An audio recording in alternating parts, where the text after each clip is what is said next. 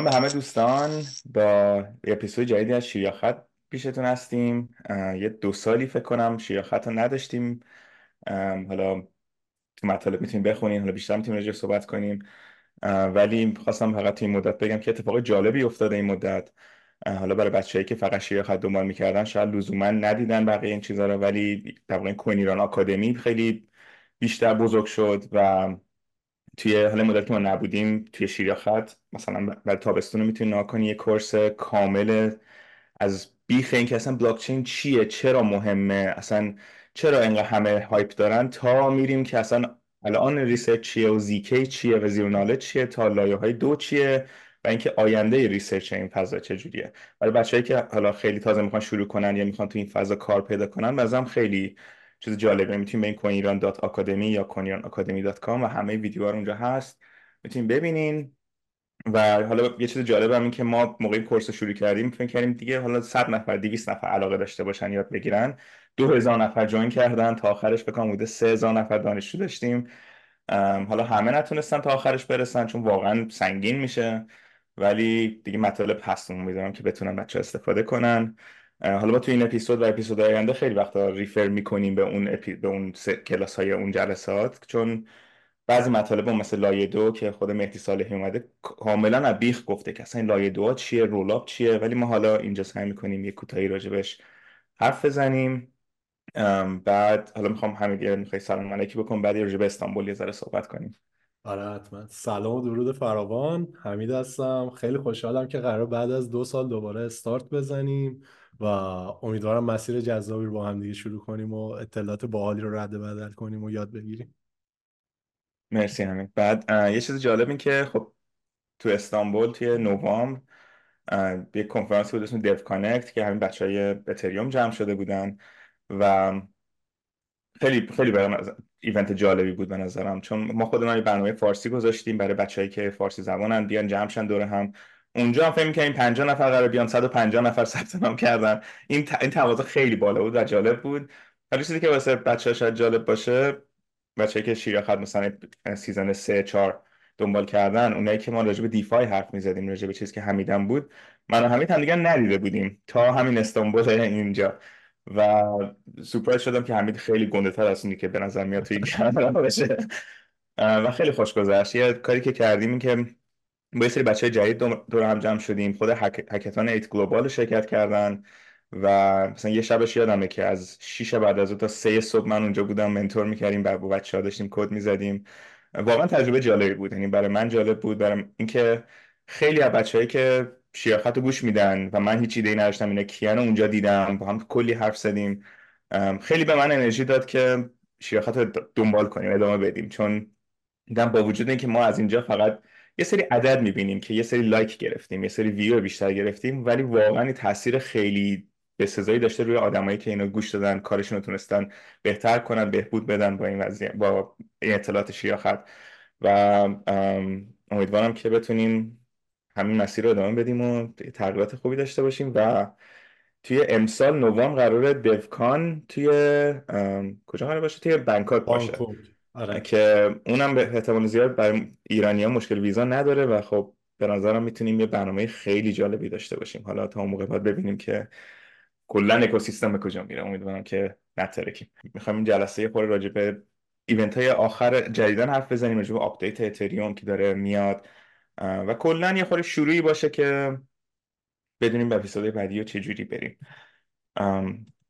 ایوه همونطور هم که شایان گفتش یه ما فقط می‌خواستیم شروع کنیم و سر همین دیدیم چی بهتر از آپگرید اتریوم که قرار تو دو ماه آینده اتفاق بیفته آپگرید دنکون و دیگه خیلی موضوعات بیشتری هستش که قرار تو برنامه حرف بزنیم. مثل داوها مثل دیتا اویلیبیلیتی سولوشن ها مثل ابزارهای کریپتوگرافی که دارن الان ترکیب میشن با بلاکچین ها و کلی لیست بلند بالایی هستش که تو این دو سال اتفاق افتاده و متاسفانه ما نرسیدیم دربارشون حرف بزنیم ولی خوشبختانه اکوسیستم خیلی سریع رو به جلو رفته و حالا امیدواریم تو مدل جدیدی که داریم شروع می‌کنیم با همدیگه بتونیم با سرعت بیشتری این اپیزودا رو بدیم و بتونیم برسیم به نقطه آخری که اکوسیستم هم داره باهاش پیش میره و سر همین دوست داریم هر کس دیگه هم که فکر می‌کنه می‌تونه توی صحبت ها و موضوعات contribute داشته باشه به بحث می‌تونه join بشه و صرفا می‌تونه به من ایمیل بده به شایان ایمیل بده. یه فرمی هم تو توی توییتر شیر یا خط publish کردیم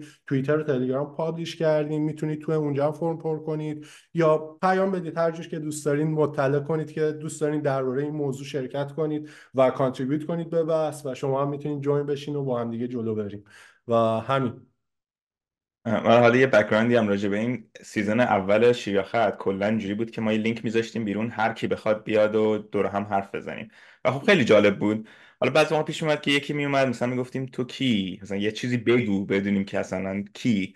و خب خیلی بچه‌هایی که تو اون اپیزود بودن و واقعا من نمی‌دونم مثلا کجان چیکار می‌کنن و خیلی جالبه که حالا برگردن به این فضا. و حالا این بحث داشتیم می‌کردیم که این season هم اونجوری شروع کنیم. بعد این یه خورده اکوسیستم خیلی بزرگ شده و ما بخوایم تمرکز داشته باشیم نمی‌تونیم باز کنیم به همه. چون یکی بیاد اینجا بگه که بیت کوین بهتره یا اتریوم ما اینجوریم که آقا ولمون کن بذار مثلا این بحثا رو انجام بدیم.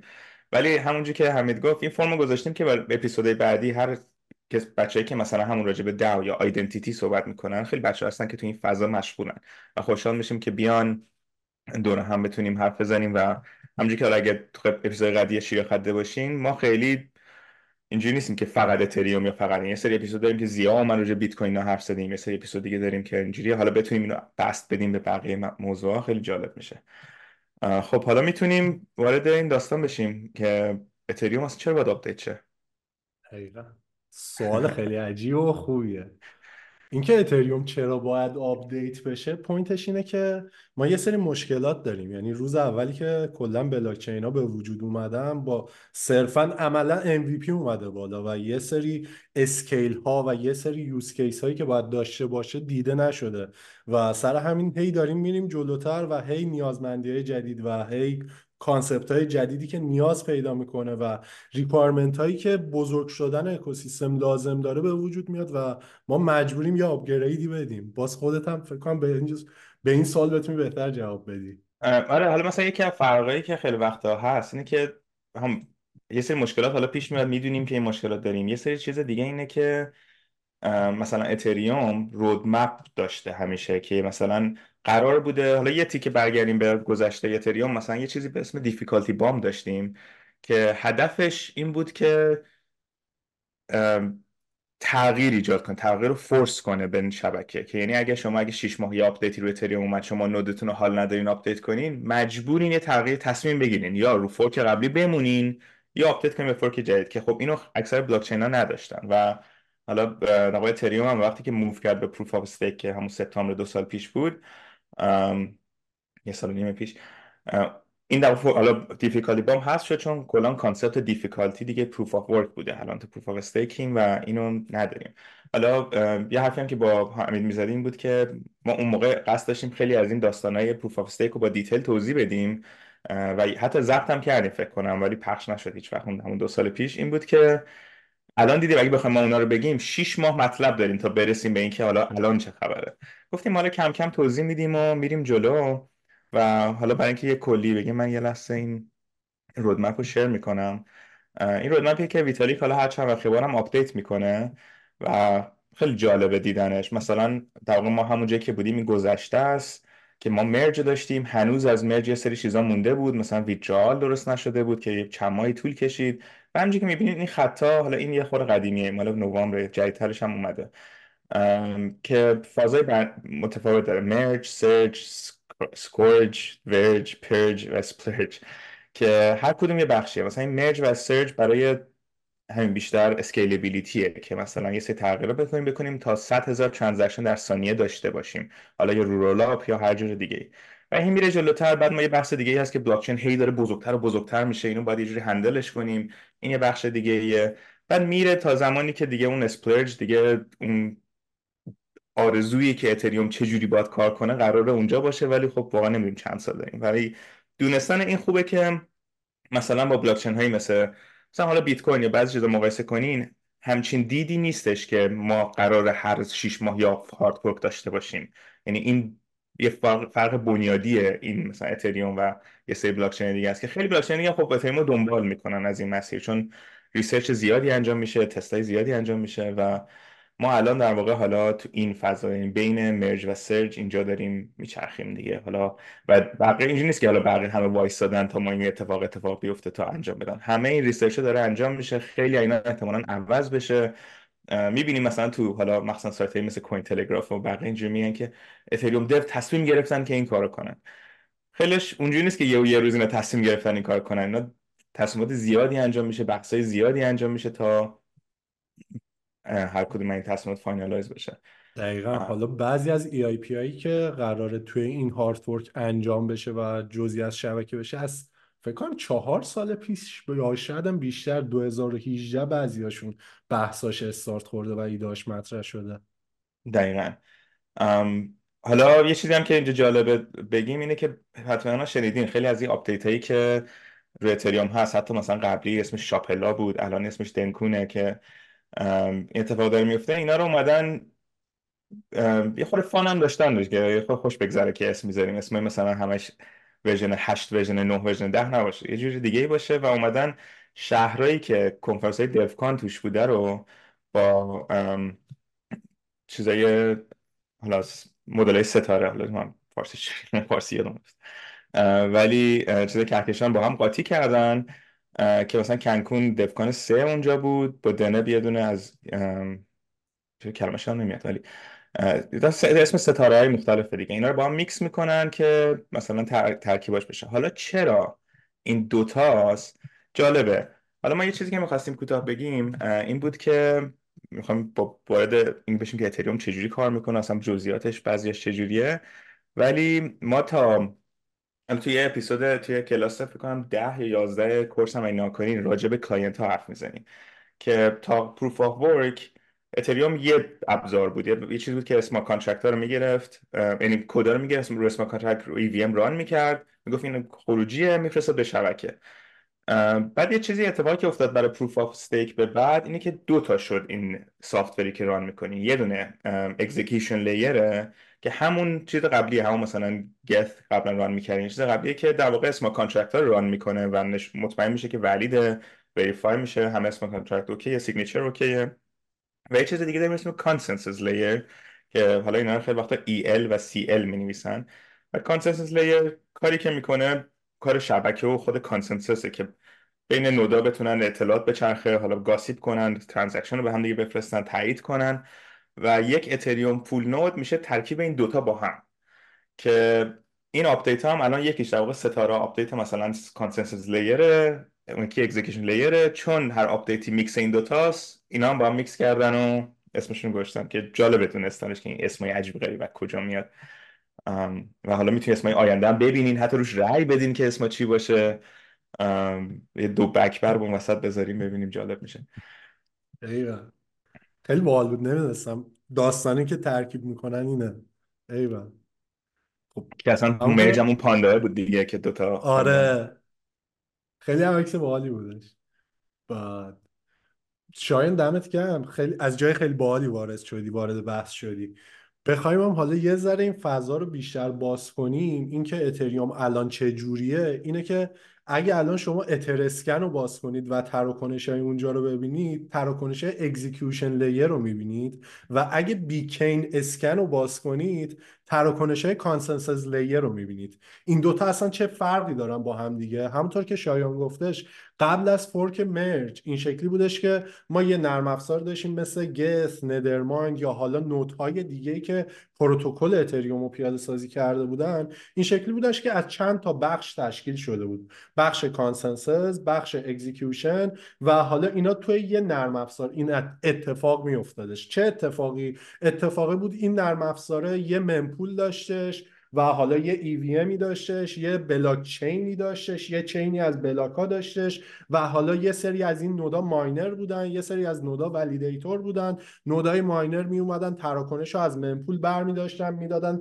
دونه دونه به EVM EVM state change ا رو در می آورد state change ا apply می‌شد block بسته می‌شد nonce block رو پیدا می‌کردن اینجا دیگه وارد فاز چیزش میشه consensus ش میشه. nonce block رو پیدا می‌کردن nonce درسته که پیدا کردن به بقیه رو حالا روی همون P2P network execution layer یا همون node های قدیمی. به بقیه node ها می‌گفتن هی بچه ها من block جدید رو پیدا کردم. و حالا تراکنش های mempool م این شکلی بودش که هر کسی یه تراکنش می‌گرفت به بقیه پخشش می‌کرد تو همین gossip protocol ی که وجود داشتش. ولی حالا توی دنیای الان اتریوم چه شکلی شده؟ دنیای الان اتریوم mempool سمت execution layer ه و اینجا همچنان node های execution layer روی شبکه خودشون حرف می‌زنن. و الان اتریوم دو تا شبکه gossip مختلف داره.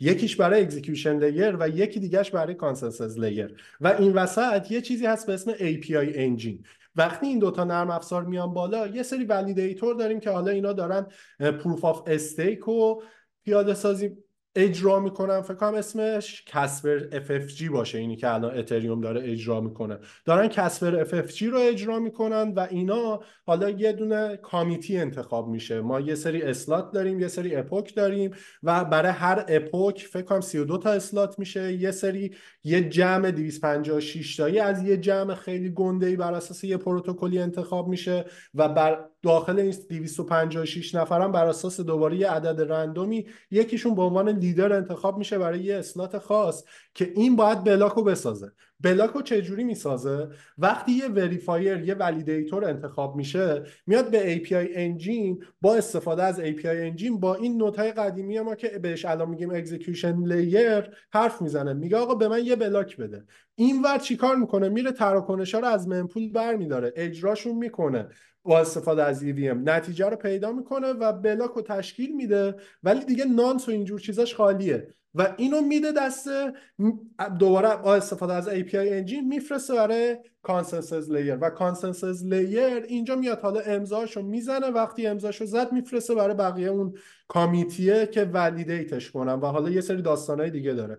ولی الان separate شدنش این شکلیه. و, و برای همینه که شما وقتی می‌خواین اجرا شدن یه تراکنش توی یه قرارداد هوشمند رو ببینید میرید Etherscan چرا؟ چون Etherscan داره تراکنش های execution layer رو index می‌کنه simulate می‌کنه و تمیز می‌کنه و وقتی که می‌خواید ببینید این block توسط چه کسی validate شده و چه reward ی گرفته و چه finalize شده یا نه و کدوم slot بوده کدوم epoch بوده میرید beacon chain این data ها رو می‌بینید. و اینم یه خلاصه بودش که اتریوم الان چه جوری داره کار می‌کنه. شاید چیزی هست بخوای اضافه کنی؟ آره یه چیزی من خواستم بگم که یه, یه دلیلی که این تصمیم گیری هم انجام شد این بود که حالا ما این مفهومی داریم اسم client diversity یا چقدر چقدر centralized decentralized این development اتریوم یا این ابزارها که خیلی effect جالبیه. مثلا ما قبلا روی همون که قبل از proof of Geth رو داشتیم که همه اون رو استفاده می‌کردن. ولی خب Parity داشتیم یه سری دیگه هم بودن که اون وسط اومدن و حالا دیگه ادامه پیدا نکردن.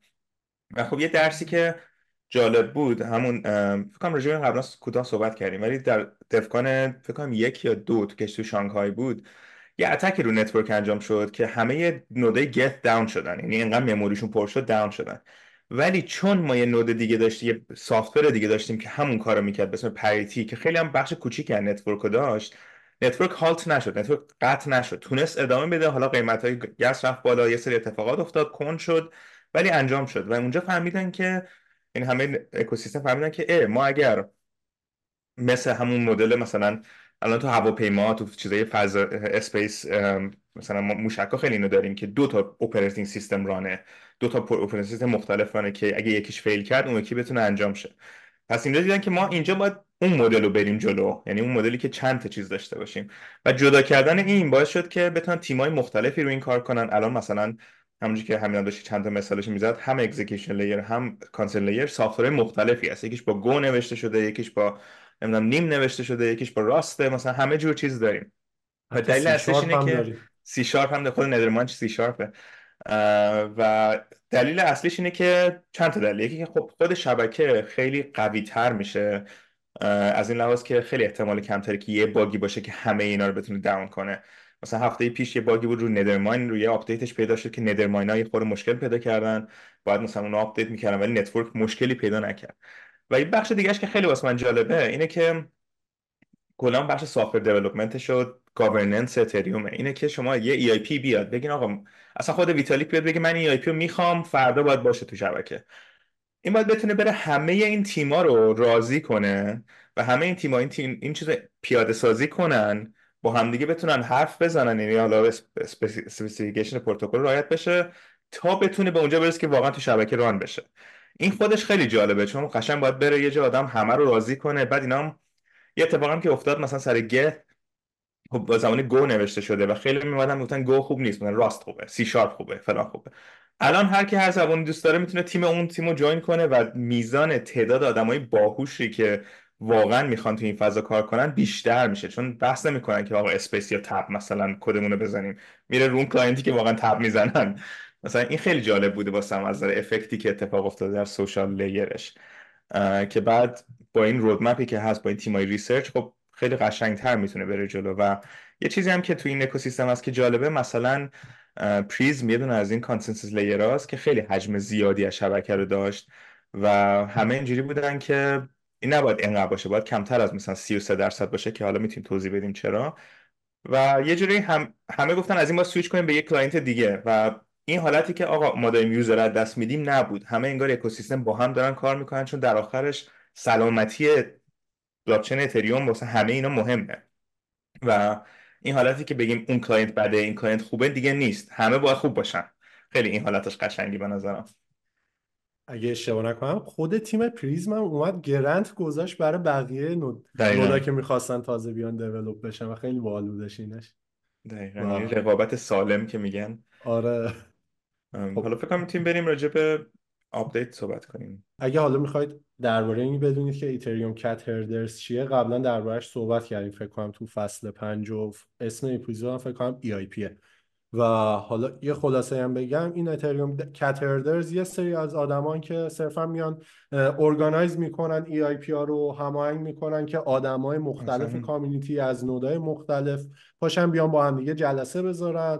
یه سری کلا governance اینجور چیزا توی Ethereum Cat Herders اتفاق میفته و هر کسی هم که می‌خواد می‌تونه join Zoom call اشون بشه که دارن واقعا درباره پیاده سازی ها و چیزهای مختلف حرف می‌زنن.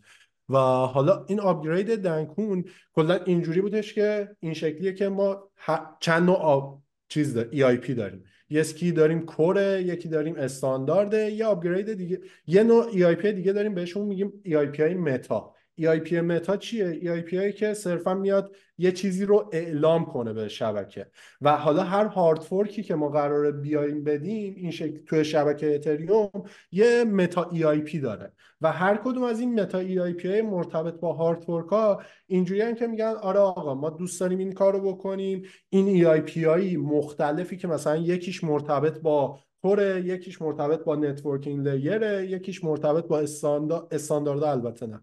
یکی دیگهش مرتبط با یه سری داستانهای دیگه است. می‌خوایم این EIP ها رو توی این هارد که مثلا می‌خوایم چند ماه دیگه صورت بگیره می‌خوایم وجود داشته باشه. include ش می‌خوایم توی اون ای آی پی و حالا این ای آی پی متا ای آی پی که برای این هارد جدید اتریوم اومده شامل چند تا EIP که حالا می‌خوایم توی این اپیزود به مفصل درباره بعضیاشون صحبت کنیم که مهمترینشون به نظرم همین پورتو دنگ شاردین یا ای آی پی 4844 که دیگه شونم EIP که درباره self-destruct شمارش رو فکر کنم 60 خورده ای بود. آها 67 80 این دوتا به نظر مهمترین EIP ان و حالا یه چند تا EIP باحال دیگه هم این وسط هستش که می‌تونیم دونه دونه دربارهشون شروع کنیم صحبت کردن. شما می‌خوای پورتو دنگ شاردینگ رو شروع کنیم آره به نظرم شروع خوبیه چون خودش واسه خودش خیلی بزرگه و بحث زیاد میشه. ولی حالا این چند تا وبسایتی هم که حالا نشون دادم یکی eips.ethereum.org که بچه ها بخوان راجع به EIP بیشتر بدونن. ولی همون اپیزودش شیر ختم خوشحالم که بعد سه سال هنوز همه اطلاعات اون به روزه. و حالا بریم با جمعی صحبت کنیم که می‌تونیم حالا در واقع بچه‌ای که حالا دارن نگاه می‌کنن هم پروپوزال هم discussion ها رو خیلی به نظرم جالبه نگاه کردنش. یعنی خودتون میرین پروپوزال رو نگاه کنین که اصلا چیه این EIP با detail technical کامل و می‌تونید برید تو Ethereum Magicians بحث بقیه رو بخونین که همونجوری که از فوریه 2022 شروع شده بوده این دو سال پیش و این بحث همچنان ادامه داره تا دو روز پیش. جالبه اینا رو خوندم حالا می‌خوای همین شروع کنی بگی اصلا. ایول. خب proto-danksharding کلا هم اسمش از فکر کنم اسم دوتا از proposer اش اومدن. یه اسمشون نمی‌دونم یکیشون دنک بوده اسم اون یکی که اولش پروتو بوده رو نمی‌دونم. اینا و پروتو پروتو لامدا. پروتو آهش فکر کنم یه researcher user شه. آدم نباشه. نه آدمه اتفاقا. ولی آدمه؟ یه خورده بحثش هم از این شروع شد که قرار بود اصلا ما sharding داشته باشیم آره در بلاکچین در اتریوم که هنوزم قراره ولی خیلی پیچیده تره. اون به اون مدلی که اولش بحثش بود که ما 64 تا shard داشته باشیم base layer اتریوم 64 تا chain اینو به هم وصلشن. یه جورایی مدلی که مثلا کازموس یا پولکادات کار می‌کنن داشت دید داشتن همه. و حالا همین دنکراد اومد یه پیشنهادی داد که بیایم این کارو کنیم و این پروتو هم به عنوان prototype هم یه خورده بازی اینه. همیشه بازی با آره اسما هست. آره حالا.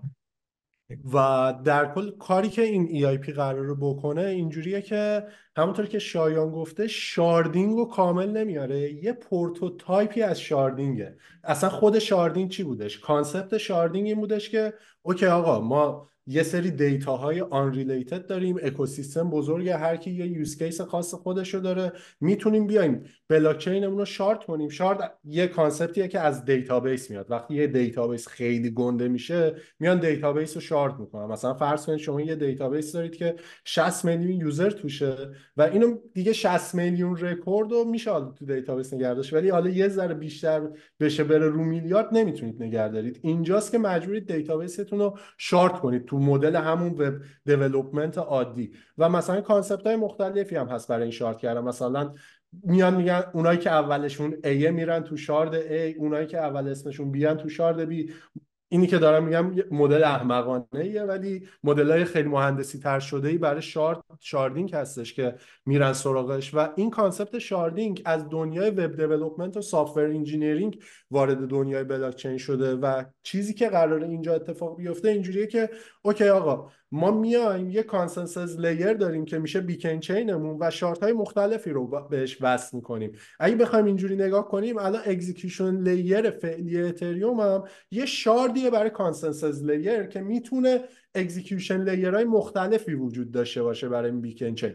ولی اینکه اتریوم می‌خواست 64 تا داشته باشهش یه ذره خیلی سنگینش می‌کرد و سر همین هم بودش تو 2021 از sharding-centric roadmap switch شد روی rollup-centric roadmap. البته دلیلش این نبود. دلیلش خیلی جذاب بودن rollup ا و کارآمد بودن rollup ا بودش که از sharding switch شدش روی rollup ولی sharding همچنان از بین نرفته تو دنیای اتریوم ولی یه ذره دیگه تو حاشیه رفته.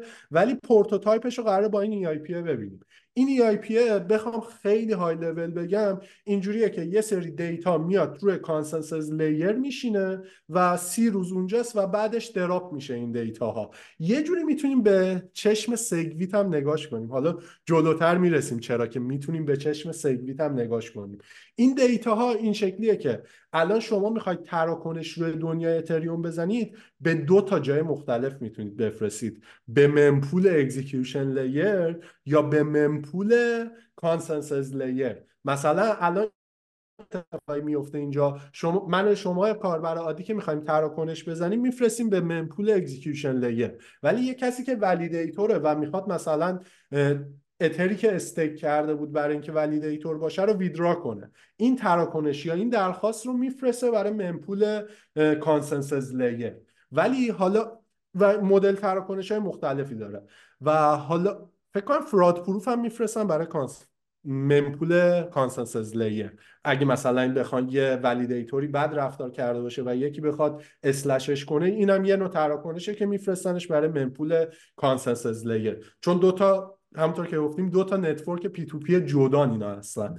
و حالا blob transaction هم یه نوع تراکنش جدیدم برای mempool consensus layer که این blob اصلا چیه؟ blob یه term computer science یه که میگه یه data یی رو همینجوری من دارم رو network میفرستم. چون اگه جایی رو دارم اشتباه میگم لطفا درستم کن. و عرضم به خدمتتون که وقتی این تراکنش رو میفرستن این تراکنش چند تا داستان داخلش هستش. یکی اینکه data داخلش. حالا جلوتر هم می‌رسیم که این چه data یی داخل این داستان هستش. یه data و یکی دیگهش یه fee کارمزدیه که باید اون کسی که داره blob و میفرسته پرداخت کنه تا این blob ش تو شبکه قرار بگیره. و دومیش اینه که این blob ه رو چقدر شبکه نگه داره؟ یه مینیموم داره و یه ماکسیموم داره. و بعدش data بعدیش هم commitment ه. commitment چیه؟ commitment مثلا من و شما وقتی داریم حرف می‌زنیم با هم دیگه مثلا من به شما یه قولی میدم. من اینجا دارم commit می‌کنم به اون حرفی که زدم. و تو دنیای Ethereum و حالا این blob transaction هم همینه. وقتی این تراکنش blob فرستاده میشه من data مو فرستادم و بعدش commit کردم به اون تر... به اون data.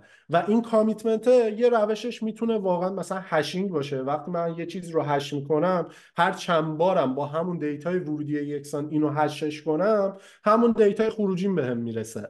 و حالا اینجا تو مدل توی مدل blob transaction ها اینجا اومدن از یه مدلی به اسم KZG commitment که حالا جلوترم بازش می‌کنیم استفاده کردن که بتونن این کامیتمنت رو انجام بدن. و وقتی که این تراکنش انجام میشه پارامتر آخرش امضاه که کسی که فرستاده امضا می‌زنه و اترش هم باید فیش هم باید پرداخت کنه و حالا مدلی که اینجا اتفاق میفته خیلی باحاله. ما EIP 1559 هم که در حرف زده بودیم این مدل فی مکانیزم و فری مارکتی که برای کارمزد رو دنیا اتریوم وجود داره این توی cons... چیزه execution layer ه یه چیزی دقیقا شبیه همین برای blob transaction روی consensus layer شکل گرفته و سر همین کسایی که blob transaction رو میفرستن توی این مدل باید fee ا رو پرداخت کنن. و این از این این چیز های لولی بودش که می‌تونستیم بحث رو باهاش شروع کنیم. شاید چیزی هست بخوای بهش اضافه کنی؟ نه فکر کنم یه سری چیزایی که گفتی میشه الانم باز کرد. مثلا همون بحثی که گفتی شبیه SegWit ه. حالا یک کوچیک برای بچه‌ای که حالا با بیت کوین آشنا نیستن. خب بیت کوین یکی از تغییر اتفاقی که میافتاد این بود که خب آره بلاک چینش خیلیش بزرگ و بزرگتر و بزرگتر می‌شد. اینجوری بود که یه جایی باید limit کنیم. و یه سری functionality می‌خواست اضافه شه. مثلا multisig بیشتر از 15 تا signature نمی‌شد قبلا. خواستیم اینو بیشتر کنیم. خیلی از این چیزا بود که به خاطر اون حجمی که limitation blockchain نمی‌شد و اومدن SegWit یعنی Segregated Witness اضافه کردن. مثلا داستان مال 5 سال پیشه حدودا 4 سال پیشه. تو فضای بیت کوین دیگه crypto نمیشه دیگه گفت چند سال دقیقا میشه گفت یه قرن پیش بوده already و این اضافه شد که بیایم به جایی که transaction رو مثلا توی block که دو میگه همه چی رو تو block بچپونیم اون اصل داستان رو تو block بذاریم یه چیز witness رو segregate جدا کنیم از این. یعنی یه انگار دو تا بلاک چین هست. بیت کوین از اون لحاظ. یکیش فقط این signature که هر کی بتونه اینو بخونه و چک کنه ببینه که اون transaction اصلی درست بوده یا نه.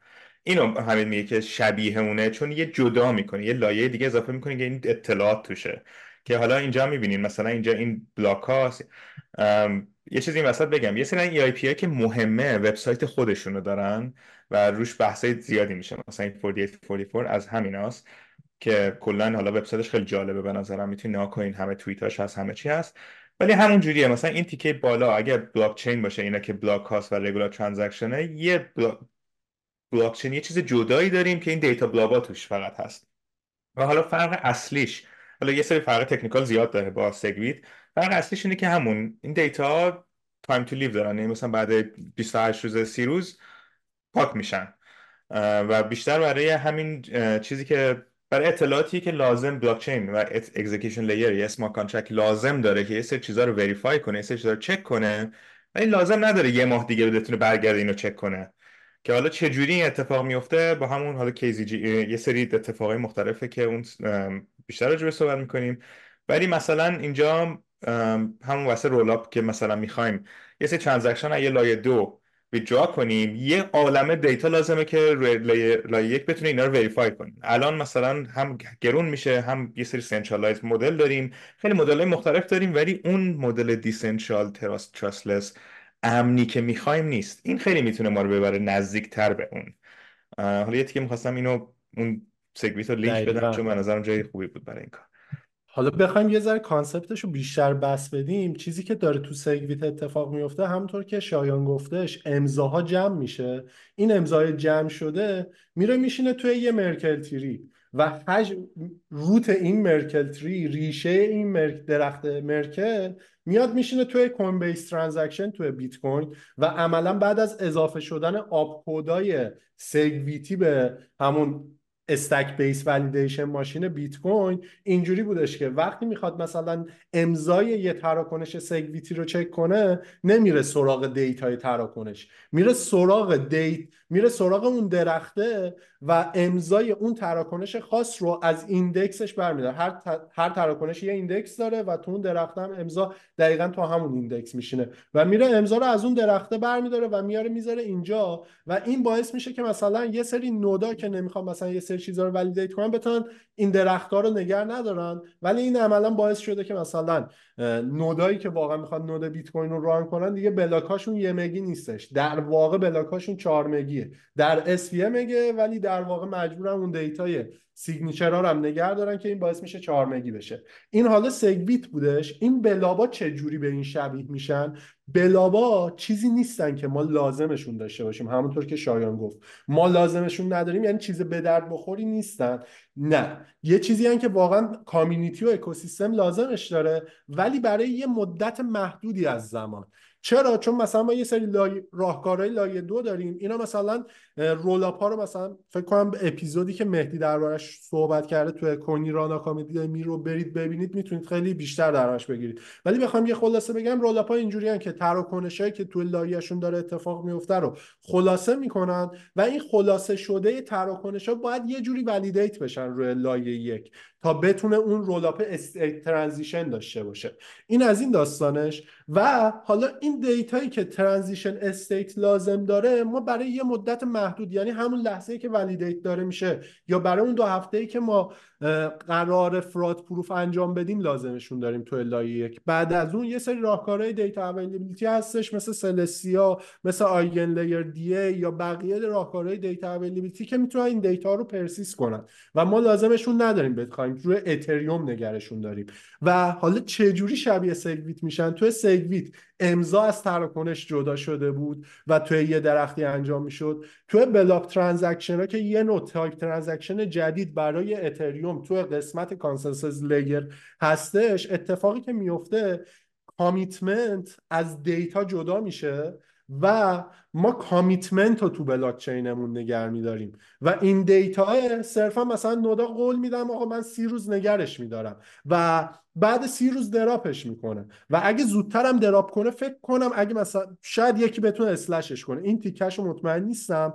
ولی در کل تیکه مهمی که باید نگر دارن node ای اینجا commitment شه حالا commitment commitment KZG هم که شاید اسمش آورد چیه و چه جوری کار می‌کنه؟ اینجا ما می‌رسیم به یه concept که می‌تونیم بهش بگیم verifiable data availability موجودیت اطلاعات قابل تایید اگه بخوایم فارسیش رو بگیم. یعنی چی حالا موجودیت دیتا قابل تایید موجودیت دیتا یا data availability همونطور که گفتیم این لایه دو یه سری دیتا دارن که می‌خوان بذارن رو لایه یک. حالا خود اینا هم یه سری node دارن دیگه. دارن run میشن sync میشن. دو سال دیگه میاد می‌خواد اینو sync کنه دیتایی که امروز فقط برای سی روز valid بودن هم لازم داره که بتونست sync بشه. باش state الان اون لایه دوه چجوری این اتفاق میفته؟ خب من دیتا سی روز دیگه داره drop میشه.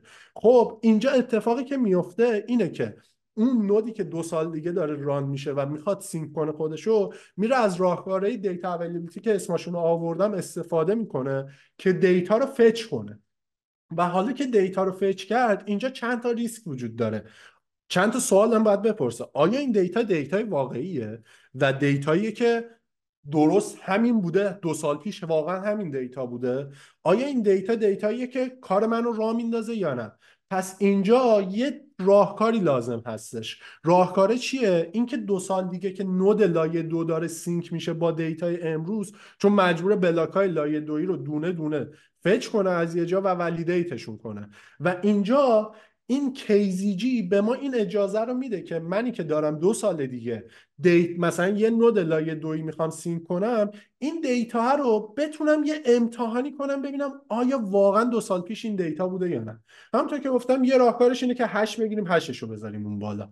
ولی این hashing ه یه ذره راهکار درستی نیستش. راهکاری نیستش که چیزی نیستش که ما نیازش داریم. چرا؟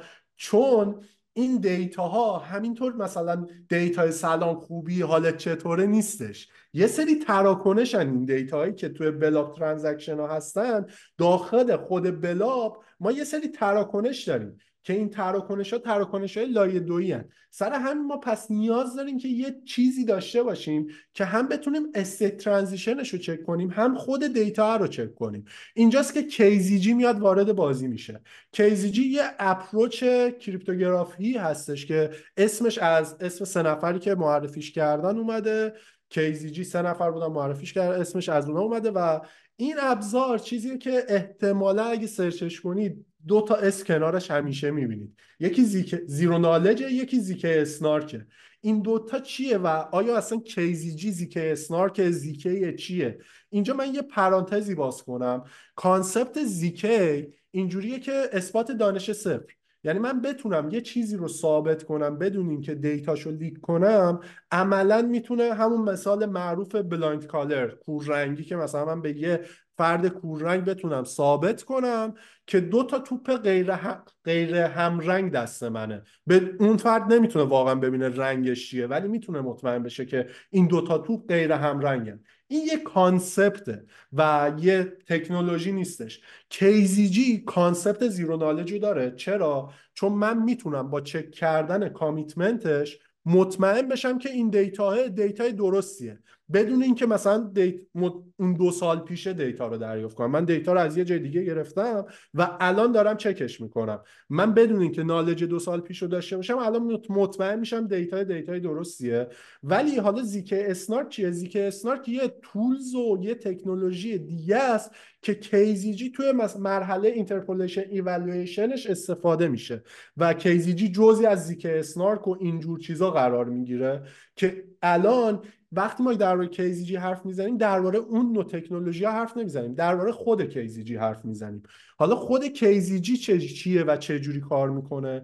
کیزیجی رو می‌تونیم به سه مرحله بشکونیمش. یه مرحله سرمونیه و یه مرحله اوپنینگه و یه مرحله ولیدیشنه سرمونیشو سرمونیشو بعدا بهش برسم خیلی بهتره. و حالا KZG خودش یه polynomial commitment ه. وقتی ما میگیم polynomial یعنی داریم درباره چند جمله ای حرف می‌زنیم. پس ما باید تو مرحله اول data ی blob مون رو تبدیل به چند جمله کنیم. چند جمله چیه؟ چند جمله همون AX به علاوه BX2 به علاوه CX3 اینجوری به این میگن چند جمله و حالا ما چه جوری می‌تونیم؟ یه data یی که literally data ی byte دیگه. اینو چجوری می‌تونیم تبدیل کنیم به یه چند جمله ای کاری که می‌کنن اینه که data رو index می‌ذارن براش و index میشه x.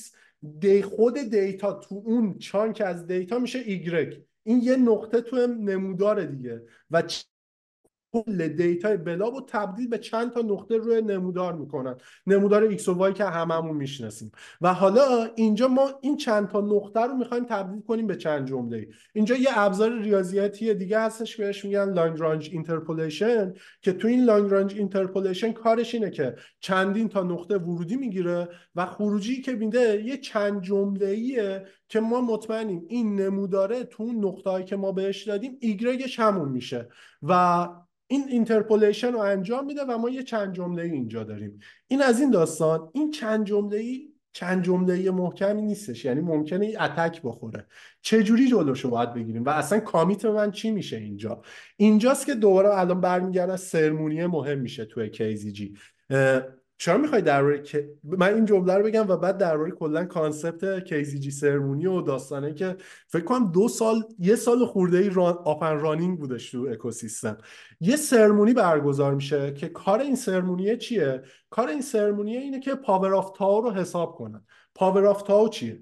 یه سری نقطه واقع یه سری نقطه پابلیکی روی elliptic curve ه که هیچ کس private key شو نمی‌دونه. چرا هیچ کس private key شو نمی‌دونه؟ چون از یه approach ی به اسم MPC یا multi party computation استفاده کردن و همه افراد مختلف انون به این انون و غیر و انون به این contribute کردن که ضرب کردن private key اضافه کردن که ما در نهایت برسیم مثلا به یه عدد خیلی زیادی نقطه روی private key public key روی elliptic curve که بعدها ما الان یه نقطه داریم که اینو می‌تونیم تبدیل کنیم به یه polynomial دیگه. و توی KZG وقتی می‌خوایم commit کنیم این نقاط خودمون که یه polynomial ازش در آوردیم و تقسیم می‌کنیم به اون power اصلی و این یه نمودار دیگه میده یه معادله دیگه بهمون میده. و تو این معادله جدیده من یه data یه عدد random میدم و خروجیش میشه یه نقطه دیگه روی هم منحنی بیضوی یا همون elliptic curve که این میشه commitment من.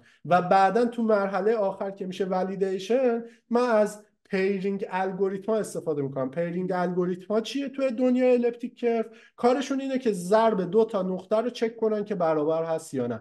من سعی کردم که توی پادکست قطعا جای اینجور مطالب نیستش و درستم نمیشه منتقلشون کرد و فقط سعی کردم که یه سری keyword رو منتقل کنم که اگه دوست داشتین بعدا دونه دونه دربارهشون search کنید و بیشتر بخونید.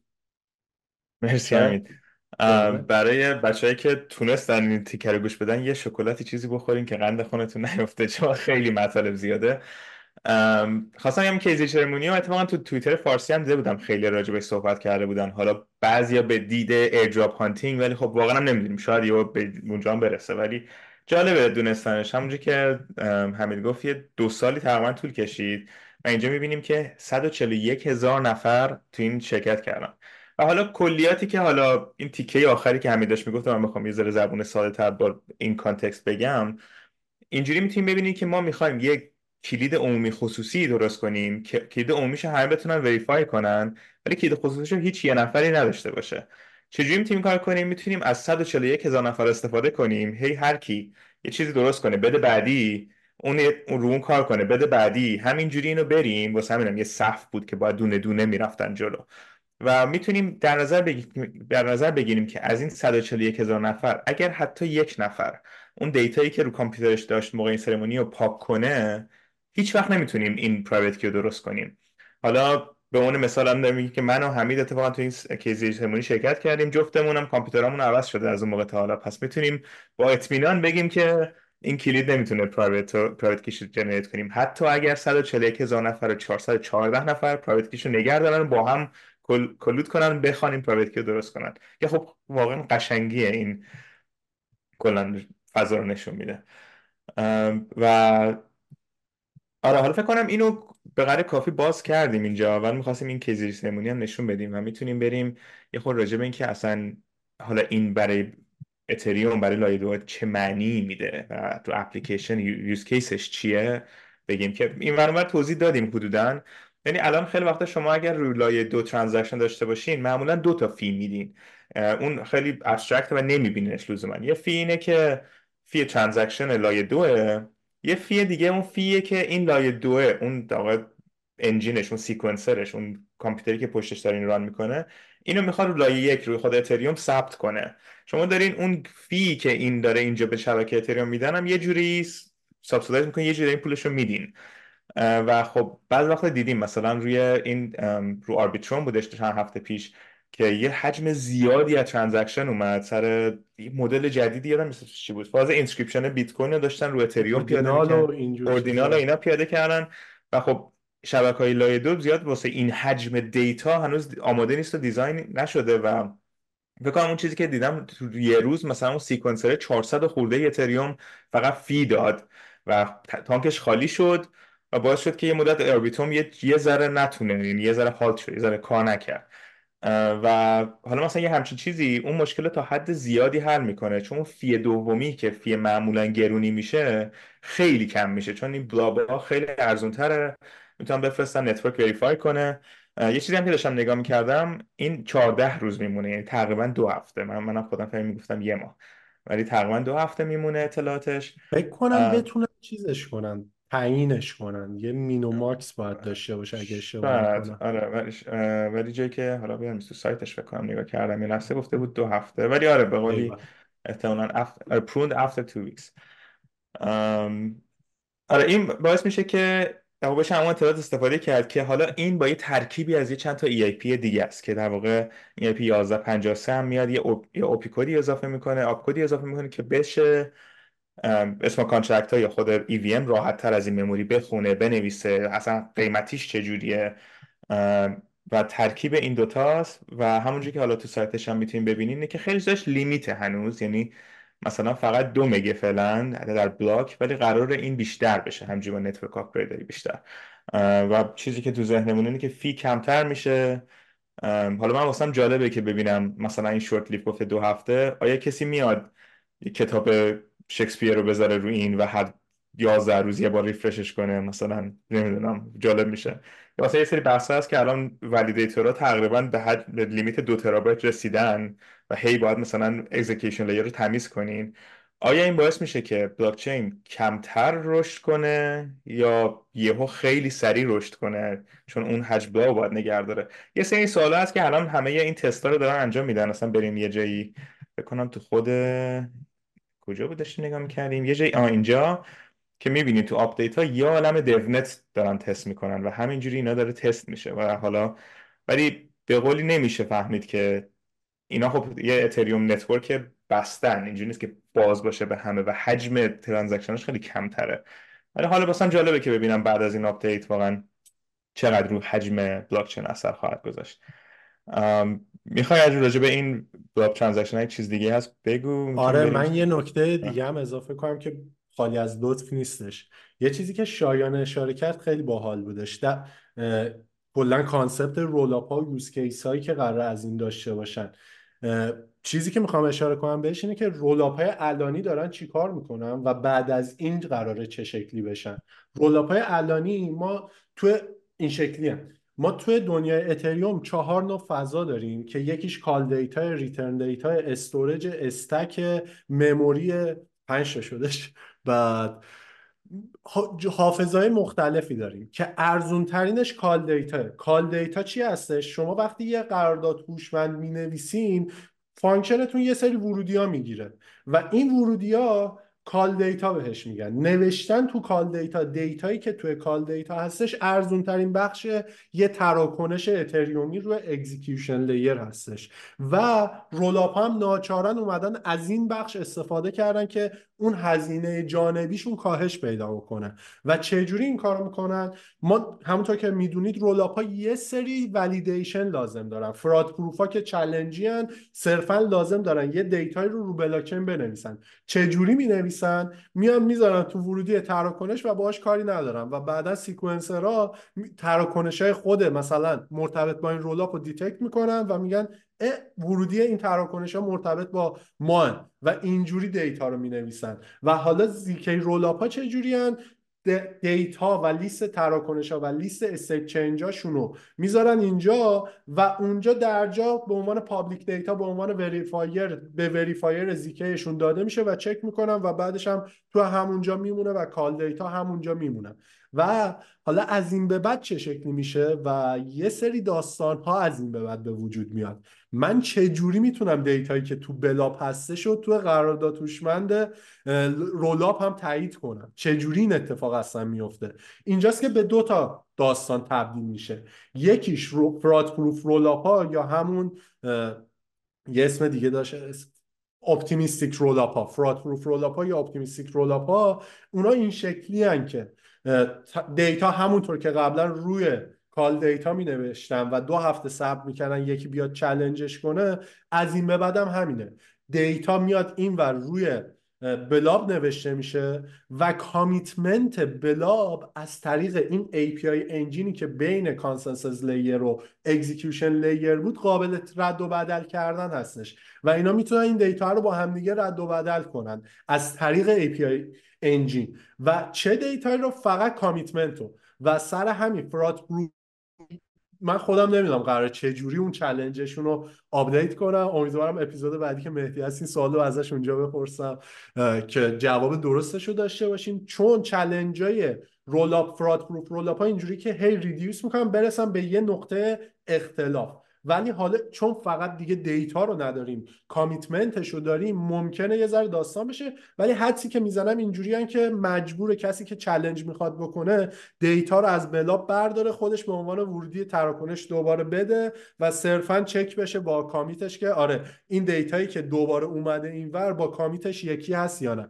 این از این داستان. ولی تو ZK ا خیلی داستان راحت تر و جذاب تر میشه. چرا؟ من چون تو ZK ا خیلی راحت می‌تونیم KZG رو verify کنیم. و اینجوریه که دیگه من لازم نیستش اون همه data ی blob و بدم اینور صرفا KZG رو بهش میدم و circuit و مدار ZK رو یه جوری reduce می‌کنن که صرفا KZG رو داشته باشه می‌تونه به state transition هم verify بده یا غیر verify بده. و این دنیا برای ZK ZK rollup ها خیلی جذاب میشه چون KZG commitment هم یکی دیگه از دلایل این که ما اصلا نرفتیم سراغ مثلا Merkle proof جای اینکه KZG باشه یا همچین داستانه همینه. چرا؟ چون یکی دیگه از هدفهای اتریوم اینه که ZK friendly بشه تو آیندهش و داشتن Merkle proof verification توی مدارای ZK خیلی سنگین و گرون تموم شد و KZG که الان اومده ZK rollup ا خیلی جذابتر میشه این فضا براشون و اینم نکته بود که می‌خواستم درباره قبل و بعد rollup ا قبل و بعد proto-danksharding برای rollup ا صحبت کنم. مرسی حمید. حالا فکر کنم الان وقتش یه ذره راجع به بقیه EIP یه ذره حرف آره. بزنیم. حالا این قسمت رو که یه جورایی هم خیلی عمیق باز کردیم اینا رو احتمالا تو اپیزود بعدی راجع به rollup layer دو ها خیلی با detail بیشتری میگیم که بیشتر آشناشین مثلا فضایی که به نظرم خیلی کار توش زیاده مثلا بچه‌ای که coding coding می‌کنن به نظرم خیلی جا هست خیلی کارم می‌تونن بکنن اونجا. و همون یه جورایی هم اینجا یه کارچی کردیم؟ مثلا که اصلا نمی‌دونیم قرار چه استفاده بشه. قرار فقط می‌دونیم این کار باید انجام شه و ببینیم چه جوریه. و خیلی برام جالبه. یه چیزی که حالا می‌خواستم بقیش توضیح بدم چون برای بچه‌ای که مثلا بخوان smart contract کار کنن یا این ور ببینن این EIP 6780 که داستان جالبی داره به نظرم. می‌تونید از داستانش از روز اول شروع کرد گفتن و به اینجا برسیم که اصلا چی شده به اینجا رسیدیم. اتریوم اولش که اومد تو yellow paper یه سری خب آره opcode داره یه سری کدهای مختلف داره و یه کد داشت یه opcode ش به اسم suicide یعنی خودکشی. بعد اون اولا یادمه که مثلا من اول که می‌خواستم ذره smart contract بنویسم می‌گفتن که بهترین کار اینه که شما حالا به میگن که blockchain hygiene داشته باشین یا مثلا تمیز کنین. نه پوستر خودتون تمیز کنین چیکار کردین.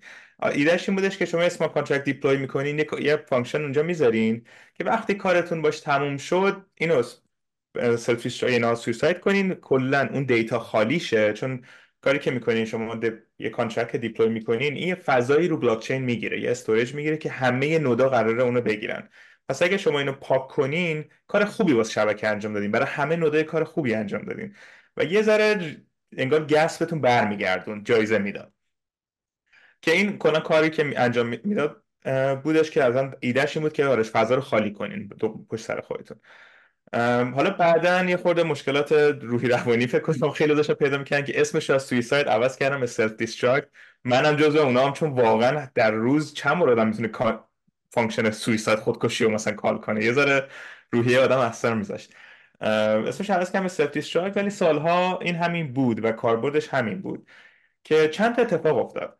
یه اتفاقی که افتاد یه چیزایی اومد به اسم gas tokens که کار جالبی می‌کردن. حالا یه دونه از مثالاش این gas که خوب توضیح داده چجوری کار می‌کنه در اصل قضیهش این بودش که شما بیاین موقعی که gas ارزونه یه سری smart contract deploy کنین یه سری storage بگیرین.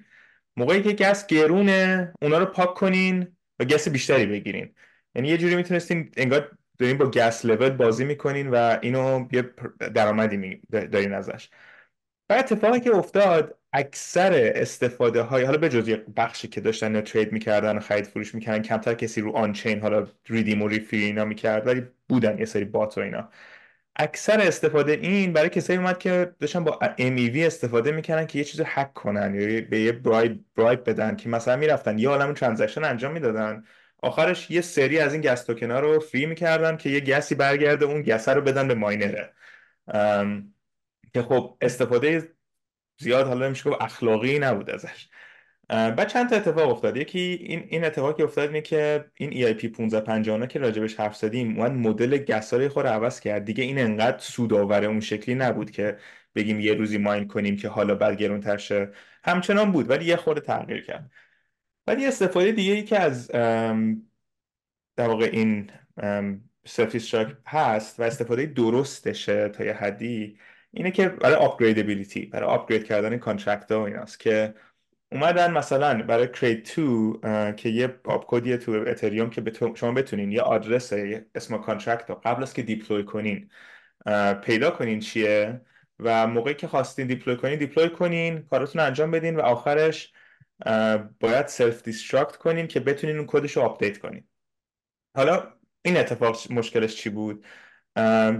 مشکلش این بودش که یکی contract ی میذاشت با create two deploy کرده بود. همه می اومدن به این ذهنیتی که smart contract کدش تغییر نمی‌کنه. که ما چیزی که از اول شروع کردیم گفتیم smart contract خفنیش اینه که کدش همیشه ثابته. این فرضیه رو برد زیر سوال. چون شما یکی می‌تونست deploy کنه بعد که حالا user ها استفاده کردن user ها کد گذاشتن پول توش گذاشتن بیاد self-destruct رو کار کنه یه smart contract دیگه آپلود کنه که کاملا یه کد متفاوته و پول همه رو بخوره.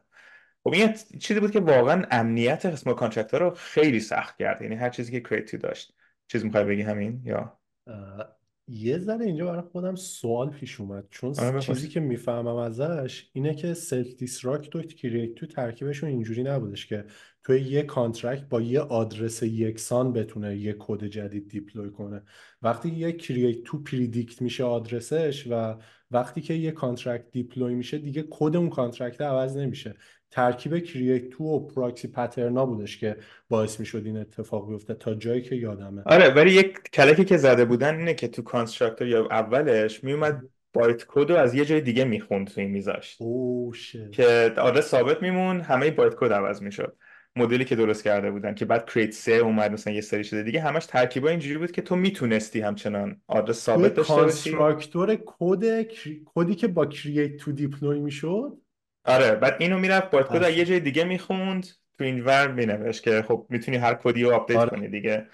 یعنی تو برای کریت تو ولیات عوض نمیشه. آره. ولی اون یکی عوض میشه. که خب این خیلی مشکل امنیتی ایجاد کرد که از نظر اینکه خب شما هر contract ی می‌تونید عوض کنین و مثلا بازه که من smart contract auditing بیشتر می‌کردم اینو که می‌دیدم یه high flag میذاشتم. که آقا این خطره. مثلا شما دارین کاملا اعتماد می‌کنین. دیگه حالا ادمین دو نفره multi-sig ه اینا زیاد مهم نیست. اون یه deployer می‌تونه همه اینا رو عوض کنه.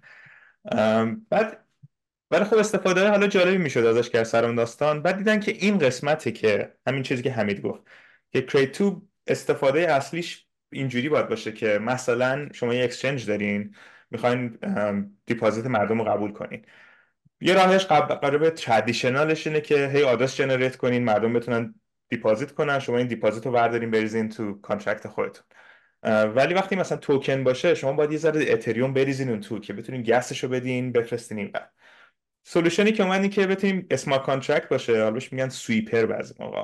که شما smart contract deploy می‌کنین user که توکنش رو بزنه شما مثلا به عنوان owner می‌تونین بیاین این توکن رو move کنین به hot wallet تون به wallet exchange تون حالا ولی مثلا خیلی user ها هستن تو exchange میان فقط می‌زنن deposit آدرس رو می‌گیرن ولی هیچ وقت deposit نمی‌کنن. و خب اون exchange نمی‌خواد همش پول این gas رو بده که اینا deploy کرده باشه. میاد از سیستم مثل create 2 استفاده می‌کنه که آدرس ها رو پیش بینی کنه که آدرس رو به user بده. وقتی user اینو deploy کرد وقتی user fund ش رو فرستاد اینا بتونن اینو deploy کنن smart contract کدش اونجا باشه که بتونن اینو sweep کنن و بردارن توکن رو و خب self-destruct در واقع اون استفاده رو همچنان خواهد شما می‌تونید آدرس رو پیش بینی کنین.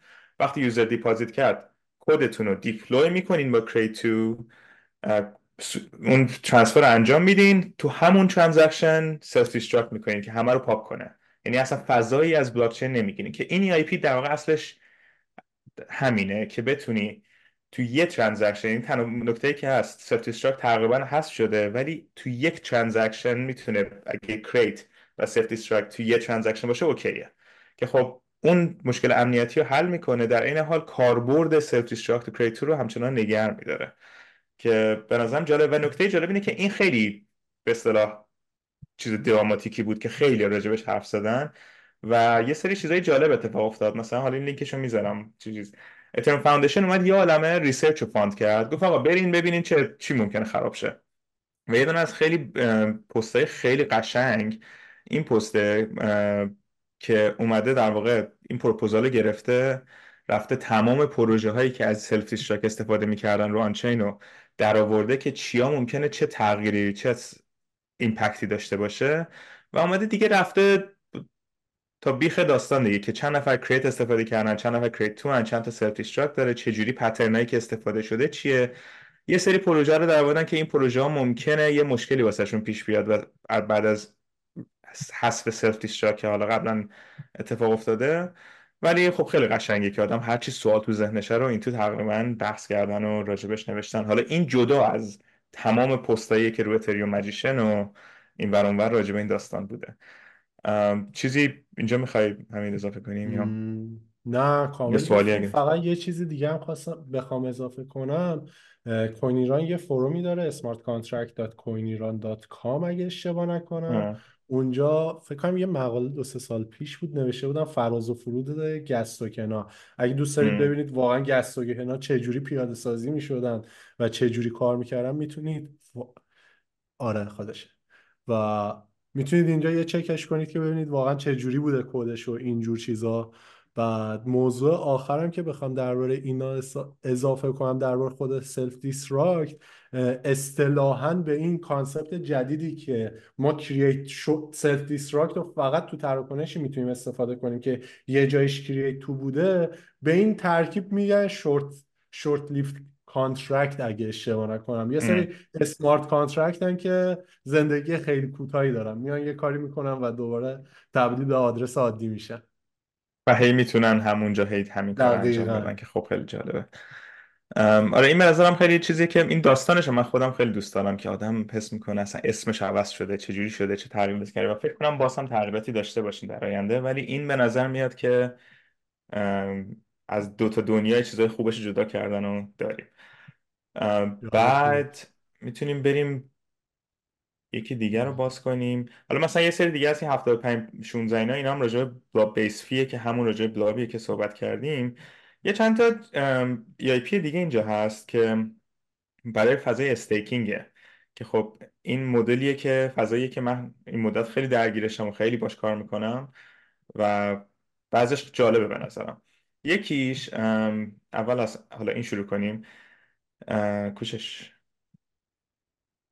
این این EIP 75 14 یه اتفاقی که افتاده اینه که از وقتی proof of stake باز شده و هم می‌تونن stake کنن stake یعنی 32 تا ETH بذارن حالا پروژه‌ای مثل Lido و Rocket Pool همه اینا هست. اتفاقی افتاده فکر کنم حالا می‌تونیم عددش در بیاریم ولی هم 30 درصد همه اتریوم یه چیز توی مایا یا چیز شده stake شده الان. و stake شدن یعنی چی؟ یعنی اتریوم میره توی contract ی lock میشه که شما امنیت شبکه رو ایجاد می‌کنین ولی محترمه یه جوری چرخه خارج شده چرخه ongoing volume چیز. و یه سری predict انجام دادن که اگر با این سرعتی که الان داره پیش میره پیش بره تا یک سال دیگه همه اتریوم stake شده. یا مثلا یه عدد اینجوری. که خب یه خورده ترسناکه. چون الان آردی فکر کنم مثلا 20 بیلیون دلار اونجاست و اینجوری قراره یه خیلی زیاد بشه و یه خورده س- سنگین میشه پروتکل. تغییراتی رو پروتکل خیلی دردناک و سنگین و گرون خواهد بود. این کاری که کردن حالا اول خیلی من خودم زیاد طرفدارش نبودم ولی جالبه که مثلا آقا به جایی که به اجازه بدیم این همه اتریوم وارد بشه یه ذره آقا کپش کنیم یه ذره نذاریم انقدر اتریوم با این سرعت بتونه وارد بشه. یعنی سرعت ورود به proof of stake از staker رو کمش کنیم. که تا موقع که حالا بخواد همه اتریوم رو برسه اونجا بشه ما وقت داشته باشیم یه ذره figure out کنیم اینجا چه جوریه اونجا چه جوری آپدیت رو بکنیم کدمون رو بزنیم این واسه اونه که خب جالبه اینکه آقا سرعت پیشرفت رو کم کنیم مثلا انگار اینجوریه که برسیم درست پیشرفت کنیم. آره ولی خب بامبی نیست دیگه یعنی فقط اینجوری که آره آقا یواشتر بریم جلو.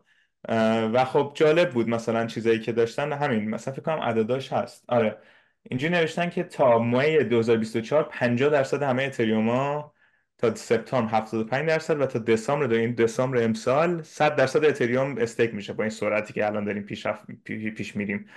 و بحث اینه که بیایم آقا یه ذره آروم. اینجوری که یه ذره آرومتر. که حالا اینا اومدن قبلا فکر کنم الان مکس 16 بوده یادم نیست دقیقا ولی الان می‌خوان کمش کنن به حالا چا... کمتر برسه. و حالا تو این فاصله حالا مدل مختلفی پیاده سازی کردن دیگه. که اینم قرار پیاده بشه که فقط سرعت جوین کردن به استیکا کم بشه. مخصوصا به خاطر اینکه من می‌خواستم چه سایتی رو نشون بدم؟ rated.network بود. ام... هم تو این سایت. آره اینجا مثلا می‌تونیم ببینین که addresses trending network overview. که چقدر از network مثلا network چجوری داره کار می‌کنه؟ یه سری توضیح رو ببینیم و چ- الان چقدر دارن؟ مثلا همچنان که می‌بینین یه مثال یه چیز جالبی بود که توی پارسال که withdrawal باز شد یعنی موقعی باز شد که همه می‌تونستن پولشون رو از رو proof of stake وردارن. خیلی پیش بینی می‌کردن که این باز بشه کلی آدم قرار اتریومشون از staking وردارن و سودشون رو وردارن. جالبیش اینه که اتفاقی که افتاد اون که باز شد همه شروع کردن stake کردن. یعنی entity های بزرگ. و اصل داستان به خاطر این بود که ریسکش خیلی کم شد. چون تو می‌تونستی پولت هر موقع ورداری. قبلش نمی‌تونستی ورداری. و مثلا الان هم که می‌بینین الان activation activation capacity یعنی چقدر اتریوم می‌تونه وارد شبکه بشه پره ولی اگزیت الان مثلا 21 درصدش پره این یعنی چی؟ ما صف داریم. یه سری صف داریم برای ورود به استیکینگ یه سری صف داریم برای خروج که اینا لیمیتن. نمی‌تونیم مثلا همه یو خارج بشن. و خب می‌بینی که الان همه دلش می‌خواد وارد بشن. که فکر کنم یه جایی زمانش هم مینوشت که چقدر قرار طول بکشه. حالا اینجا نمی‌بینم. ولی برای خروج هنوز 21 درصد می‌خوان خارجشن که اینجا می‌بینین مثلا بسته به پروژهشون چه جوریه. این سایت جالبیه برای بچه‌ای که پروف استیک رو می‌خوان بیشتر آشناشن که فضاش چه جوریه. بعد حالا برگردیم به اینجا. بعد شده پروف استیک. این و اینی که کندش می‌کنه که خب خیلی تغییر اساسی نیست ولی جالبه از نظر اینکه کلا اکوسیستم چه جوری نگاه می‌کنه به این داستان.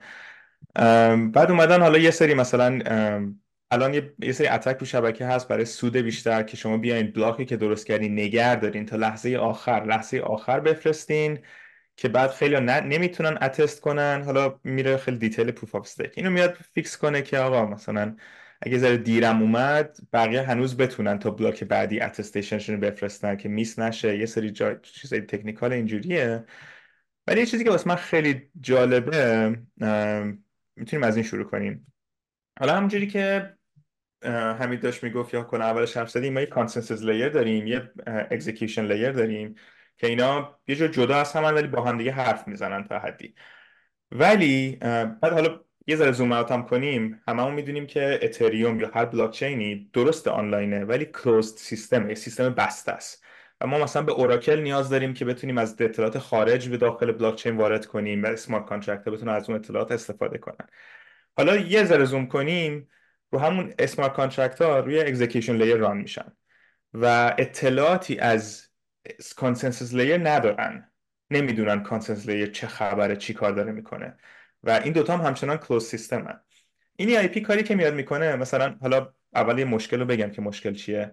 خیلی پروژه ها مثل Rocket Pool خیلی پروژه‌ای که میان یه سری سیستم smart contract درست می‌کنن که مردم بتونن مدل مختلف proof of stake انجام بدن. مثلا Rocket Pool شما می‌تونین بیاین 8 اتریوم بذارین. با حدود 4.5 اتریوم of یعنی RPL Rocket Pool token رو بذارین. و پروتکل بهتون یه بقیهش رو قرض میده که شما بتونید run کنید به جای 32 تا اتریوم.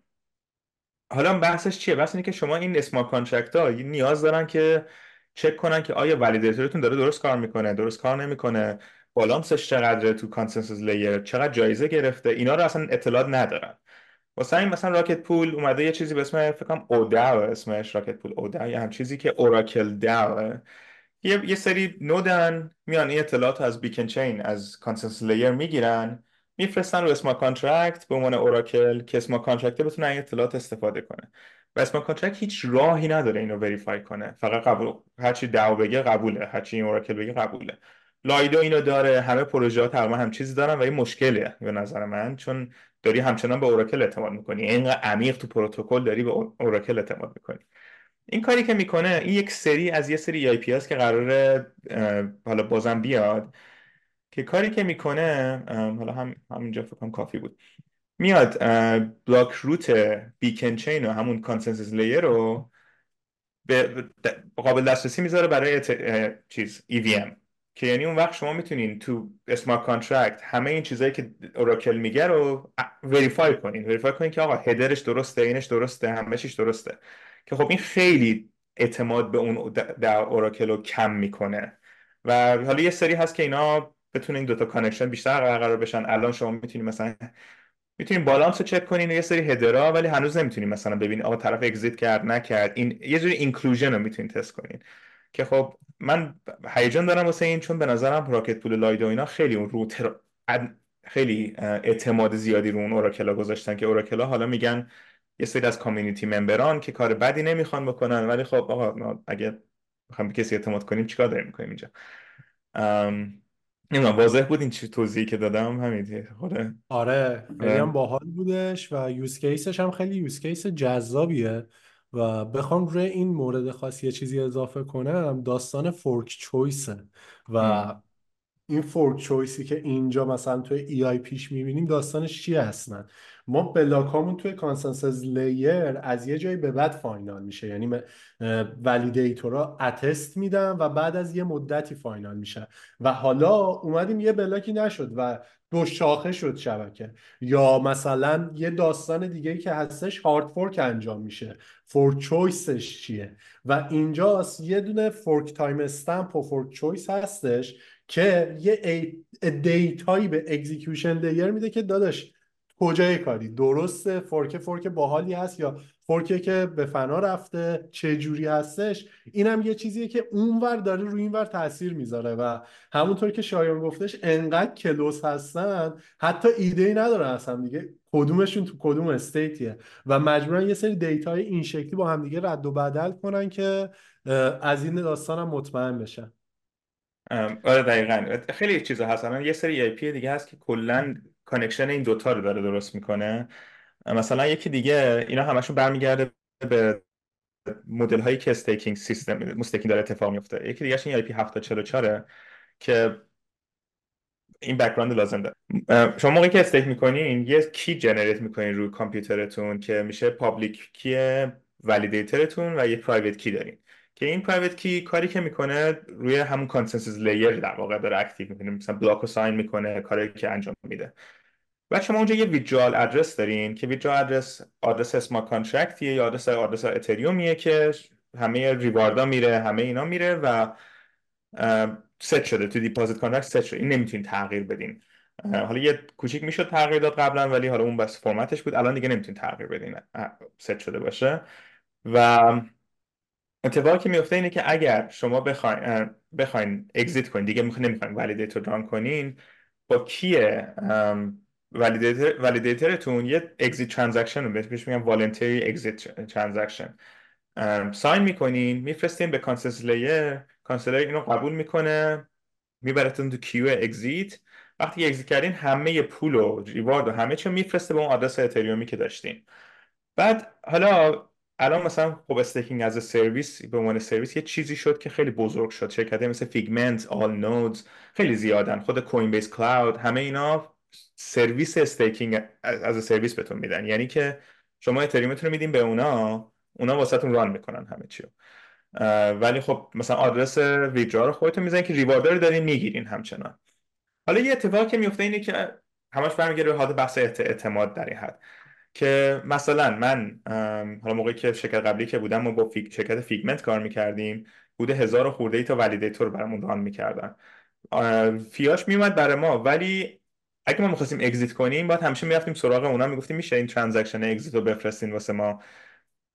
که خب اگه نفرستن چی؟ اگه Figment فردا اصلا از بین بره کلا دیگه خبری نباشه ازش چی؟ ما هیچ کاری نمی‌تونیم بکنیم. هیچ جوری نمی‌تونیم بنده کنیم. یه ایده ای که اومد این بودش که اصطلاح می‌گفتن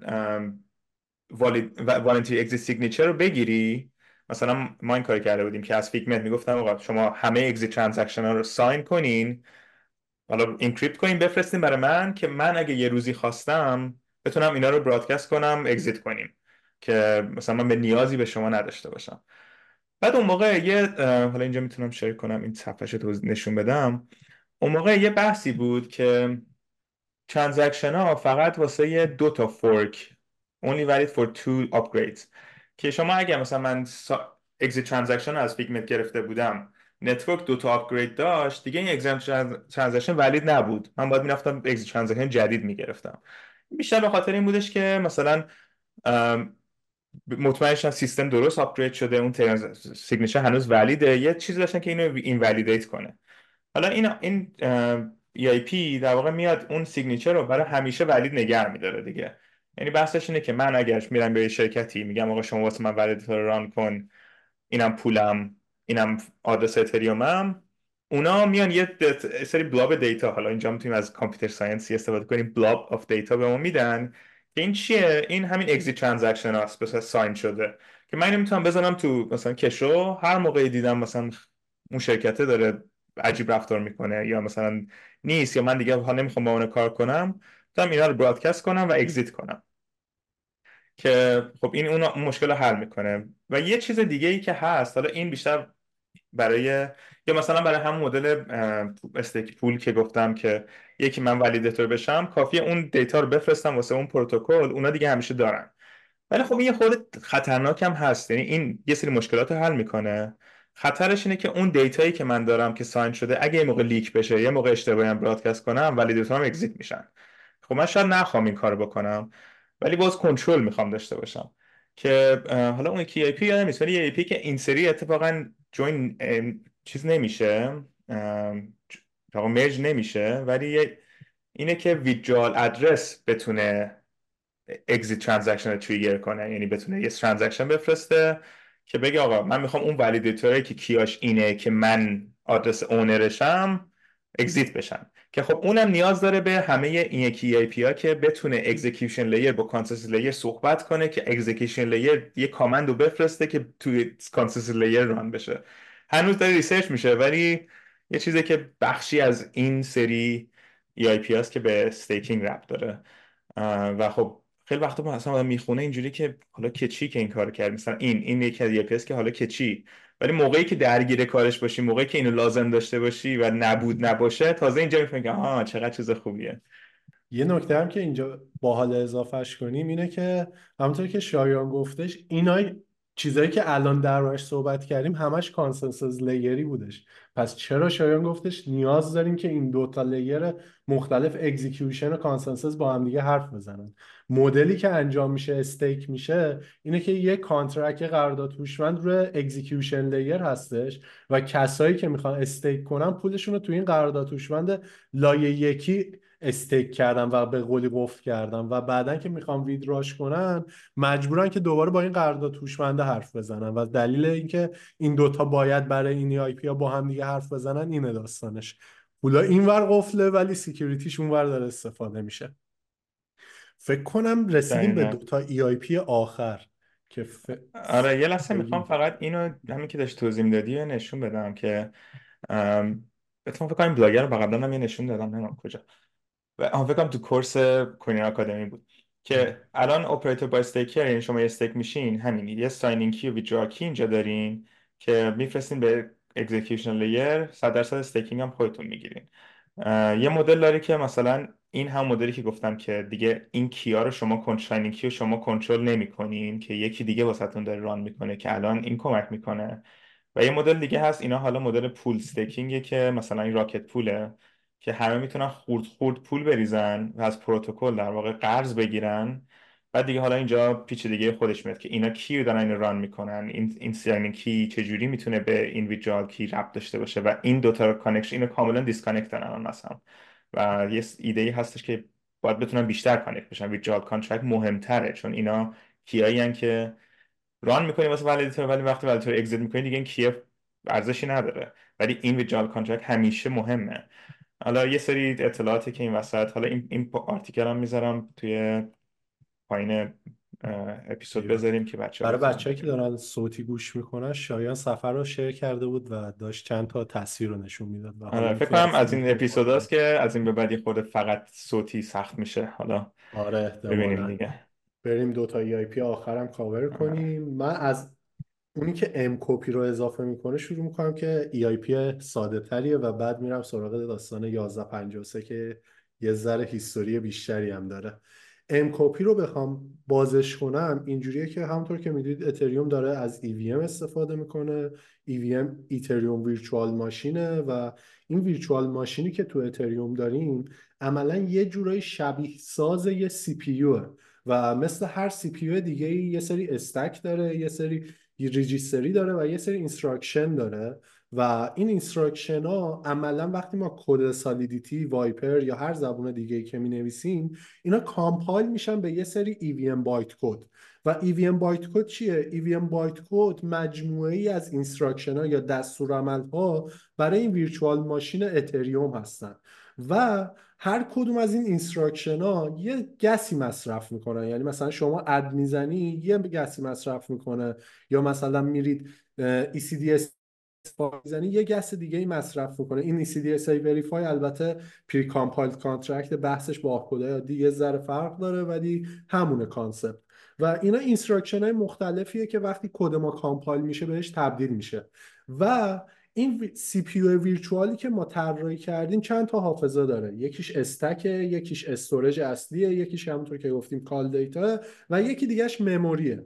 و مثل هر CPU دیگه مجبوره یه سری data رو از همون contract ما که بهش میگن ROM میاره توی یه virtual ROM ی آپلودش می‌کنه. وقتی ای instance EVM ساخته میشه object ش میره از اونجا یه سری ورودی میاره می‌ذاره تو stack. از memory یه سری ورودی میاره می‌ذاره تو stack. از storage یه سری ورودی میاره می‌ذاره تو stack. و بعدش این instruction ها روی stack انجام میشن. حالا ما دو تا چیز داریم. دو تا آپ داریم. یکیش MLOAD ه یکیش MSTORE ه. MLOAD چی کار می‌کنه؟ MLOAD میره بالاترین خونه memory رو برمیداره میاره می‌ذاره توی stack. MSTORE چی کار می‌کنه؟ بالاترین خونه stack رو بر میداره می‌بره می‌ذاره تو registry memory و این کارو می‌کنه. و حالا اگه ما بخوایم یه وقتی کد ما compile میشه وقتی می‌خواد یه value رو کپی کنه تو memory ش باید چیکار کنه؟ باید یه بار MLOAD رو بزنه که بره data رو از memory بخونه بیاره بذاره تو stack بعد یه بار دیگه MSTORE رو بزنه که همون data یی که برداشته بود و از memory آورده بود اینجا رو دوباره ببره بذاره اونجا. این باعث چی میشه؟ باعث میشه که تو memory ما تو memory که داریم اون خونه دو بار تکرار بشه یه جوری داره کپیش می‌کنه دیگه. ولی این MLOAD و MSTORE یه ذره گرون در میاد و خیلی وقتی کد ما هم compile میشه این MLOAD و MSTORE خیلی pattern تکرار شونده ای هستش. و حالا اومدن توی این ای یه opcode جدیدی رو معرفی کردن به اسم MCOPY که کار MCOPY چیه؟ دیگه اومده گفته آقا قراره یه یه variable دو بار تکرار بشه تو memory لازم نیستش MSTORE MLOAD رو دوبار تکرار کنیم و gas زیادی مصرف کنیم. مستقیم همون رو کپی کنیم. یعنی همون خونه بالای memory رو بردار دوباره بذار بالاش و کپی بشه. و این باعث میشه یه یه مقدار gas ی save بشه و این مقدار gas هم مقدار خوبیه. فکر کنم چیزی نزدیک 60 درصد هزینه این operation رو کم می‌کنه و این حالا چیزی این EIP وقتی merge بشه از اون بر حالا دیگه Solidity compiler ها و Vyper compiler ها باید بیان update بشن که از این قابلیت هم استفاده کنن و حالا کسایی هم که assembly inline می نویسن تو contract شون می‌تونن از instruction MCOPY استفاده کنن. این EIP MCOPY بوده. شاید چیزی می‌خوای اضافه کنی به این داستان؟ نه کلیاتش خیلی خوب گفتی. همون بیشتر آخرش optim gas optimization این بلاگ هم می‌ذارم توی description پادکست باشه چون خیلی دیگه میره تو detail و همونجا که داشتی حالا توضیح می‌دادی از این پیچیدگی که الان هست قراره به این برسه. و کلا یکی از چیزهایی که تو roadmap هم زیاد دیدیم تو اتریوم زیاد دیدیم ساده کردن مسائل خیلی بهش اهمیت میدن که به جایی که این کار پیچیده انجام شه بیایم یه کار ساده تر انجام بدیم که هم gas ش کمتر باشه هم memory کمتر مصرف شه هم بیشتر process validator ها خیلی کمتر لازم باشه کار کنن برای یه کار حالا یه memory copy کلیتش. و بریم سراغ EIP آخر این upgrade اتریوم EIP 1153 فکر کنم یکی از این EIP های هم هستش که داره وارد بازی میشه. فکر کنم از 2018 این EIP هستش. و transient store و transient load. از جون 2018 در واقع بحث شروع شده. خیلی قدیمی هم هست. یه جورای 6 سال پیش و 6 سال یک ماه پیش. و یکی از قدیمی ترین EIP های هستش که قرار وارد بازی بشه و این EIP اصلا چی هستش؟ اول یه ذره در خود concept ش صحبت می‌کنیم و بعد درباره مهمترین use case ی که داره هم صحبت می‌خوایم بکنیم با هم دیگه. خود این EIP چی هستش؟ transient store و transient load قرار یه آلترنتیوی برای SSTORE و SLOAD بشه. SSTORE و SLOAD چیه؟ ما همونطور که تو همون EIP قبلی گفتیم همون virtual CPU رو در نظر بگیرید. SLOAD چیکار می‌کنه؟ SLOAD میره یه خونه ای رو از حافظه permanent یا همون Ethereum world state می‌خونه و وارد stack می‌کنه. SSTORE چی کار می‌کنه؟ SSTORE کاری که می‌کنه اینه که میاد یه بالاترین خونه stack رو بر میداره و میره روی همون Ethereum world state یا حافظه permanent یا حافظه دائمی که ما توی دنیای اتریوم داریم اونجا می‌نویسه. persist ببخشید. تو اون حافظه persist ی که داریم می‌نویسه چیزی که اونجا هستش و این این SLOAD و اس SLOAD بودش. و حالا فرق transient load و transient load چیه؟ ما خیلی وقتا هستش که تو دنیای contract نیاز داریم یه تغییری رو تو storage بدیم صرفا برای یه تراکنش. یعنی چی؟ یعنی مثلا شما می‌خواید یه توکن خیلی عجیب غریب رو روی یونی سواپ که مطمئنید سری بعدم قرار نیست trade ش کنید می‌خواید trade swap ش کنید. این وسط باید چی کار کنید؟ قبلش باید برید approve بدید رو اون توکنه و وقتی که approve رو دادین این توی یه تراکنش جدا میشینه روی اتریوم world state و وقتی که شما approve تون نشست روی اتریوم world state اونجا دوباره توی یه تراکنش دیگه میاید swap رو از قرارداد هوشمند یونی سواپ صدا می‌کنید تازه بتونه این قرارداد هوشمند یونی سواپ از approve ی که شما دادید اونجا نوشته شده و نشسته استفاده کنه تا عمل swap انجام بشه. و اونی که تراکنش اولیه رو که نوشتید فقط یه بار استفاده می‌کنید. مدل های مختلف دیگه هم هستش. یعنی مثلا فرض کنید دارید یه سری data structure عجیب غریب استفاده می‌کنید. تو این data structure عجیب غریب مجبورید یه جایی که مثلا می‌خواید یه چیزی رو بین دو تا contract مختلف share کنید. مثلا فرض کنید diamond pattern رو برداشتید دستکاری کردید و shared variable اتون عجیب غریب شده و نمی‌تونید مثلا هندلش کنید. مثلا دو تا پراکسی جدا دارید که پراکسی تو پراکسی می‌زنه. اینجا بخواید مثلا بین دو تا پراکسی شیر کنید نمیشه و مجبورید مثلا واقعا اسسورش بزنید و بعد دوباره از اون استفاده کنید. چون دو تا چیز جدا ولی این ترانزیت لود و ترانزیت استور کاری که می‌کنن چیه؟ کاری که می‌کنن اینه که میان به صورت یک بار مصرف به صورت temporary تو طول زندگی یه تراکنش تو lifestyle فقط یه تراکنش میگم lifestyle تو life cycle فقط یه تراکنش. بعد دو ساعت آدم زبانشم می‌پره. فقط میاد تو life cycle یه تراکنش. این تغییره رو انجام میده. مثلا تو همون مثال یونی سواپ شما می‌تونید با transient store مثلا اینا باید استاندارد توکن ها فرق عوض بشه.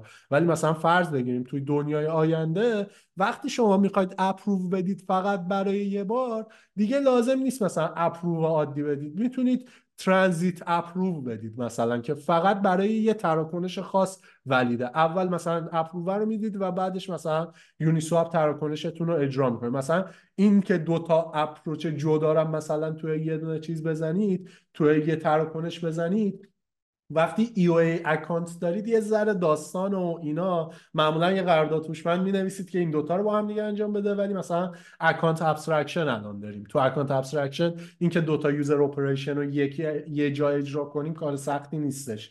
و این عملا این transient store transient load کارش اینه که میاد تو همون اتریوم world state یه تغییر temporary ایجاد می‌کنه که فقط توی یه تراکنش قراره استفاده‌ش کنیم. و حالا بریم سراغ شاید چیزی هست بخوای تا اینجا اضافه کنی؟ نه خوب بوده. همین الان چیزی که داشته می‌گفتی این این عکس هم خیلی خوب نشون داده که transient storage کجا قرار می‌گیره. ولی مثلا همون آره. مثالی که داشتی می‌زدی که اون مشکل approve مثلا خب یه solution دیگه ای که اومدن حالا یه سری باید ERC20 ها اونو پیاده سازی می‌کردن مثلا چیز permit بود که بتونی توی یه transaction انجام بدی. ولی خب اون در لایه application layer این این کاری که داریم می‌کنیم در لایه پروتکل که بتونه خیلی efficient تر این کار انجام بده. اسم permit آوردی خیلی باحاله که به اینم اشاره کنیم. من جدیدا از آدمای دوروبری که بهم پیام دادن چیزی نزدیک مثلا می‌تونم بگم تا الان 80 k scam شدن و سر چی اسپم شدن؟ سر این scam شدن که یه سایت فیشینگ رو باز کردن و بهش گفتن یه پیام رو امضا بزن. این permit ی که شایان میگه یه approach یه که جای که تراکنش بزنید approve بدید یه پیام امضا می‌کنید approve می‌دید.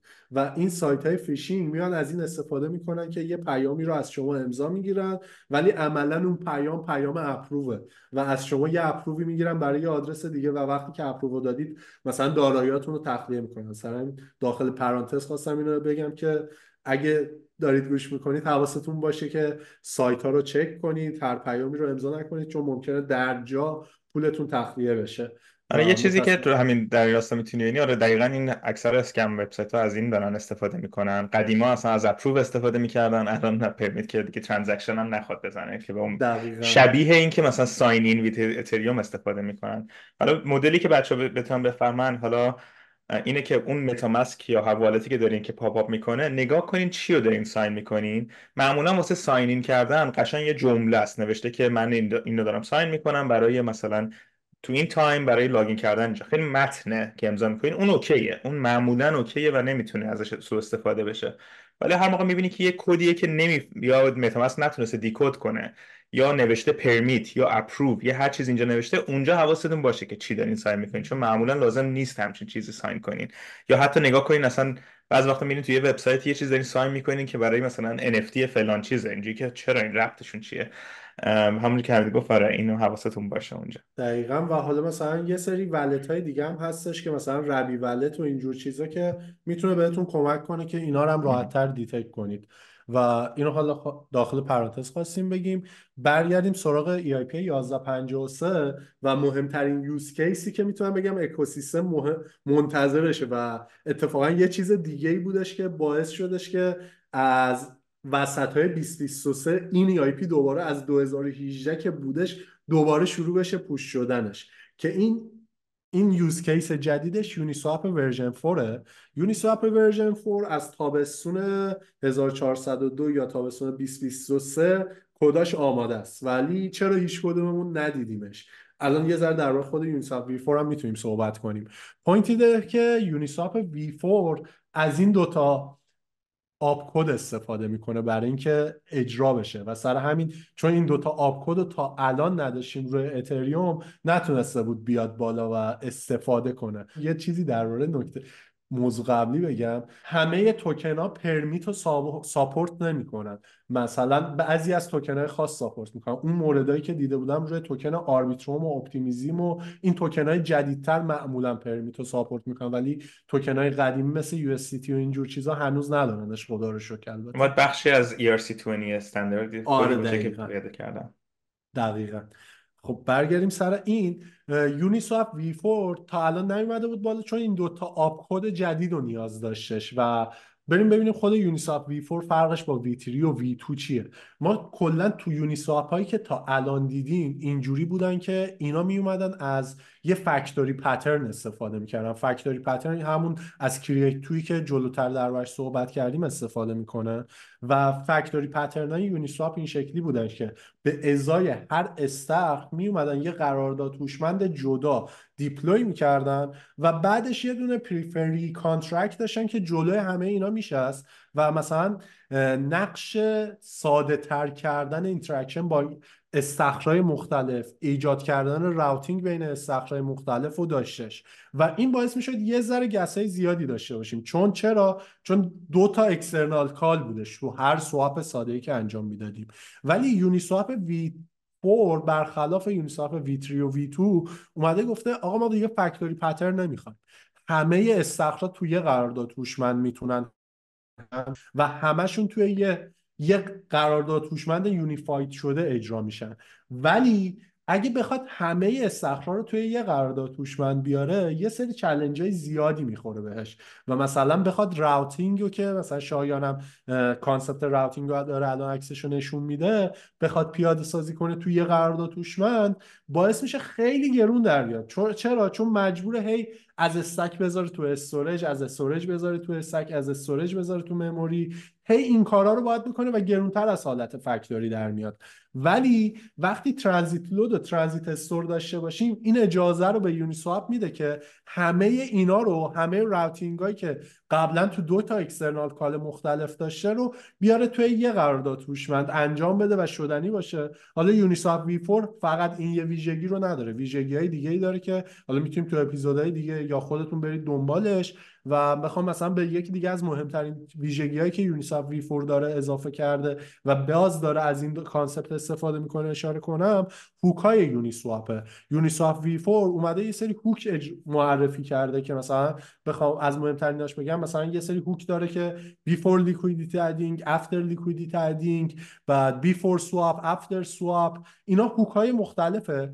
که یه مثلا یه شرکت یه کس دیگه که داره استخر می‌سازه می‌تونه بیاد یه استخر unique بسازه برای asset یکسان که ممکنه برای یه asset چندین تا استخر وجود داشته باشه توی این مدل جدید. قبلا اینجوری بودش که توی Uniswap بر اساس fee هاشون مثلا یه دونه صفر سه داشتیم صفر سه صدم درصد داشتیم برای fee یه دونه صفر سه پنج داشتیم برای fee.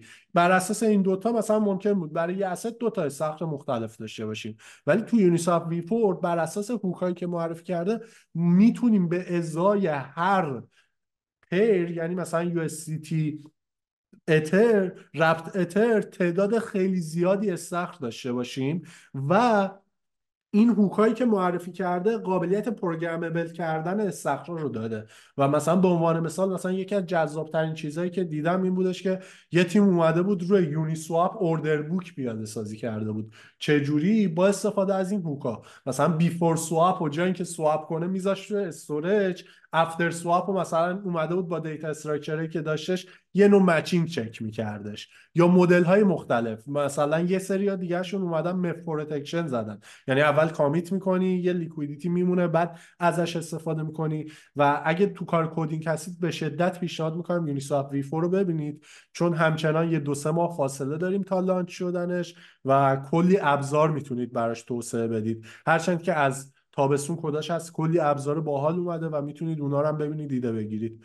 و اینم از EIP آخری بود که توی این hard fork قرار گرفته بود. مرسی. یه چیزی هم که داشتی می‌گفتی راجع به این hook های Uniswap حالا بجز اینکه خیلی option اضافه میشه برای بچههایی که کد audit می‌کنن خیلی ممکنه attack vector های جدید اضافه بشه. این هم در نظر بگیرین. چون مثلا یکم مثال ها کلا این concept hook خیلی مطرح شده بوده. مثلا توی خود ERC20 خب همچین چیزی نداریم برای توکن عادی. و خیلی ایده بودش که مثلا شما بتونین به عنوان آدرس گیرنده بگین که آقا من نمی‌خوام این توکن رو قبول کنم یا می‌خوام قبول کنم و این concept اصلا نمیشه همچین کاری کرد. بعد یه سری EIP اومد. ERC در واقع ولی ERC 777 که اومد این functionality ERC20 رو برداشت. hook بهش اضافه کرد که شما می‌تونید قبل از transfer یه سری کد run کنین بعد transfer یه سری کد run کنین. که ولی از نظر بقیه دیفای این تقریبا مثل ERC20 بود. ولی مثلا اگه یه ترانسفر میفرستادین یه سری کار دیگه هم می‌تونست اتفاق بیفته. که خب خیلی اول خیلی به عنوان چیز باحالی بود و همه شوکن استفاده کردن. بعد یهو فهمیدن که چقدر اتک های جدیدی به این اضافه شد که یونی سواب یه سری از پیراش در واقع یه برای توکنش ملیشس بود به اصطلاح. که میومد توکن deploy می‌کرد پول هم deploy می‌کرد market هم داشت همه چی داشت. یا تو hook ه می‌زد که اگر این طرف اینقدر خریده و می‌خواد بفروشه نذار بفروشه مثلا. یه چیزای اینجوری که بتونه یا مثلا های جدید اضافه کرد اونجوری چون شما اون وسط قشنگ دارین code flow رو میدین دست اون توکنه که یه کاری باش بکنه. بعد و جالبش اینه که من موقع ConsenSys Diligence بودم که کد Uniswap audit می‌کردیم یه بلاگ نوشتیم راجع به attack هایی که می‌تونه روی این باشه و حدودا مثلا 9 ماه 10 ماه بعد از اون بلاگ اولین attack اون شکلی انجام شد. اتفاق افتاده هم چند میلیون دلار هکای اینجام که دیدین همش میلیونیه. و یهو پشت سر هم یه عالمه DeFi protocol هک شدن اونجوری و این بلاگ خیلی مطرح شد دوباره که آقا ما 8 ماه پیش راجع به این دقیقا حرف زدیم. خیلی این حالت رو دیدیم می‌دیدیم این ور و این hook ای Uniswap version 4 خیلی functionality اضافه می‌کنه ولی در این حال ممکنه خیلی از این issue ها داشته باشه که چون Uniswap ه چون معمولا چیز بزرگیه اگه audit ش کنین چیز جالبی پیدا کنین احتمالاً جایزه خوبی هم توش داشته باشه. حالا نمی‌دونم Uniswap فکر کنم تو این Immunefi اینا هم باشه. ولی حتما نگاه کنین اگه چیزی هست اونجا به نظرم جای جالبیه برای ابتکار به خرج دادن که ببینید چجوری می‌تونین چجوری می‌تونین سازنده خرابکاری کنین. دقیقا. مرسی شایان. مرسی. و فکر کنم که بزن یه بار اینو با هم دیگه نگاه کنیم. فکر کنم همه چی رو اینجا کاور کردیم. و یکم از که کلا یکی از آپدیت های مهمیه که هست چون کلا آپدیت اتریوم معمولا این آپدیت های اینجوری که اسم دارن آپدیت های خیلی مهمی هن چون یه سری تغییرات رو ایجاد کردن. و احساس می‌کنم که آره همه رو کاور کردیم. حالا یه ویدیو هم هست که خود بچه های Cat Herder راجع به اینو صحبت می‌کنن. اگه خواستین بیشتر یاد بگیرین. و و همین به نظرم که اپیزود جالبی بود برای شروع. همچین آره. قوی ظاهر شدیم. شروع باحالی بودش. آره. خب بعد حالا بریم برای جنبندی. من یه چیزی یادم رفت. تاریخ رو نگفتیم. امروز 4 فوریه است. البته الان دیگه فوریه. 5 فوریه است آره تاریخ هم معمولا اولش می‌گفتیم که یادمون رفت. بعد آره یه جمع‌بندی بکنیم و بریم برای جمع کردن اپیزود. بسیار عالی. آقا خب. اگه تا الان گوش کردین دمتون گرم. مرسی. این از من. آره. آره اپیزود جنبندی خوبی بود. آره خب پس این اپیزود ما حالا اولش یه کلیاتی گفتیم از اینکه شیاخت این مدت چیکار می‌کردیم خودمون چیکار می‌کردیم این ور و دیگه وارد این شدیم که الان چه اتفاقی رو اتریوم داره میفته حالا دیگه EIP مختلف رو توضیح دادیم. یه سری resource ها رو گذاشتیم که تو این resource ها می‌تونین خودتون تو time خودتون برین بخونین ببینین. چه EIP داره بحث میشه. واقعا بهتون پیشنهاد می‌کنم که مثلا سایت Ethereum Magicians بخونین هر جا سوال دارین بپرسین همونجا چون خود اون ac- activity اونجا هم خیلی جای درازی میره یعنی جاهای جالبی می‌تونه شما رو برسونه. و یه سری حالا هفتگی هم یا هر دو هفته هم یه سری call هست بهش میگن All Core Dev یا ACD که تو همون Ethereum Magicians یا تو توییتر تیم بیکو یه سری آدم دیگه هستن که می‌تونین دنبال کنین. من به نظرم خیلی تجربه جالبیه که چون call ا بازه شما می‌تونین برین گوش بدین live داره اتفاق میفته بعدا تو سایت های دیگه یا توییتر بحثاش میشه.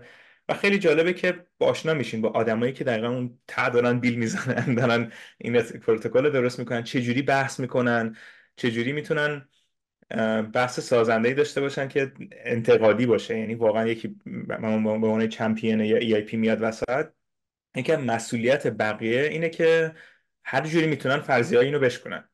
و خب خیلی جالبه که ببینین چجوری میشه به عنوان مثلا متمدنانه بحثای technical خیلی سنگین داشته و حتی این مدلی که میگم فرض راحت نیست به عنوان یکی که شما champion ین برین اونجا و ببینین همه دارن attack می‌کنن بهتون. ولی خب point این داستان اصلا همینه که شما اگه بتونین این attack ها رو جواب بدین خودش رو بزنین تستا رو جواب بدین. دیگه اون وقت می‌تونین روی world computer ی که اتریوم run run بکنین. خب خیلی فرآیند جالبیه نظرم. ام، حالا کلیاتش اینه. حالا ما این سری داریم سعی می‌کنیم یه خورده بیشتر شیرفت interactive باشه. توی تلگرام بحث چتش رو انداختیم. اونجا دیدیم بچه یه سری می‌تونن صحبت کنن هر پستی که می‌ذاریم. حالا توییتر اینا هم هست ولی دیگه ببینیم چجوری می‌تونیم بیشتر interactive داشته باشیم و با community بیشتر صحبت کنیم. تا اینکه بتونیم در نوامبر هم توی بنکاک یه پارتی قشنگی داشته باشیم بحثی تکنیکال کنیم. ایول من مرسی از همه بچه ها دیگه تا اپیزود بعد خدا نگهدار. خدا نگهدار. مرسی که تا الان گوش کردید مرسی.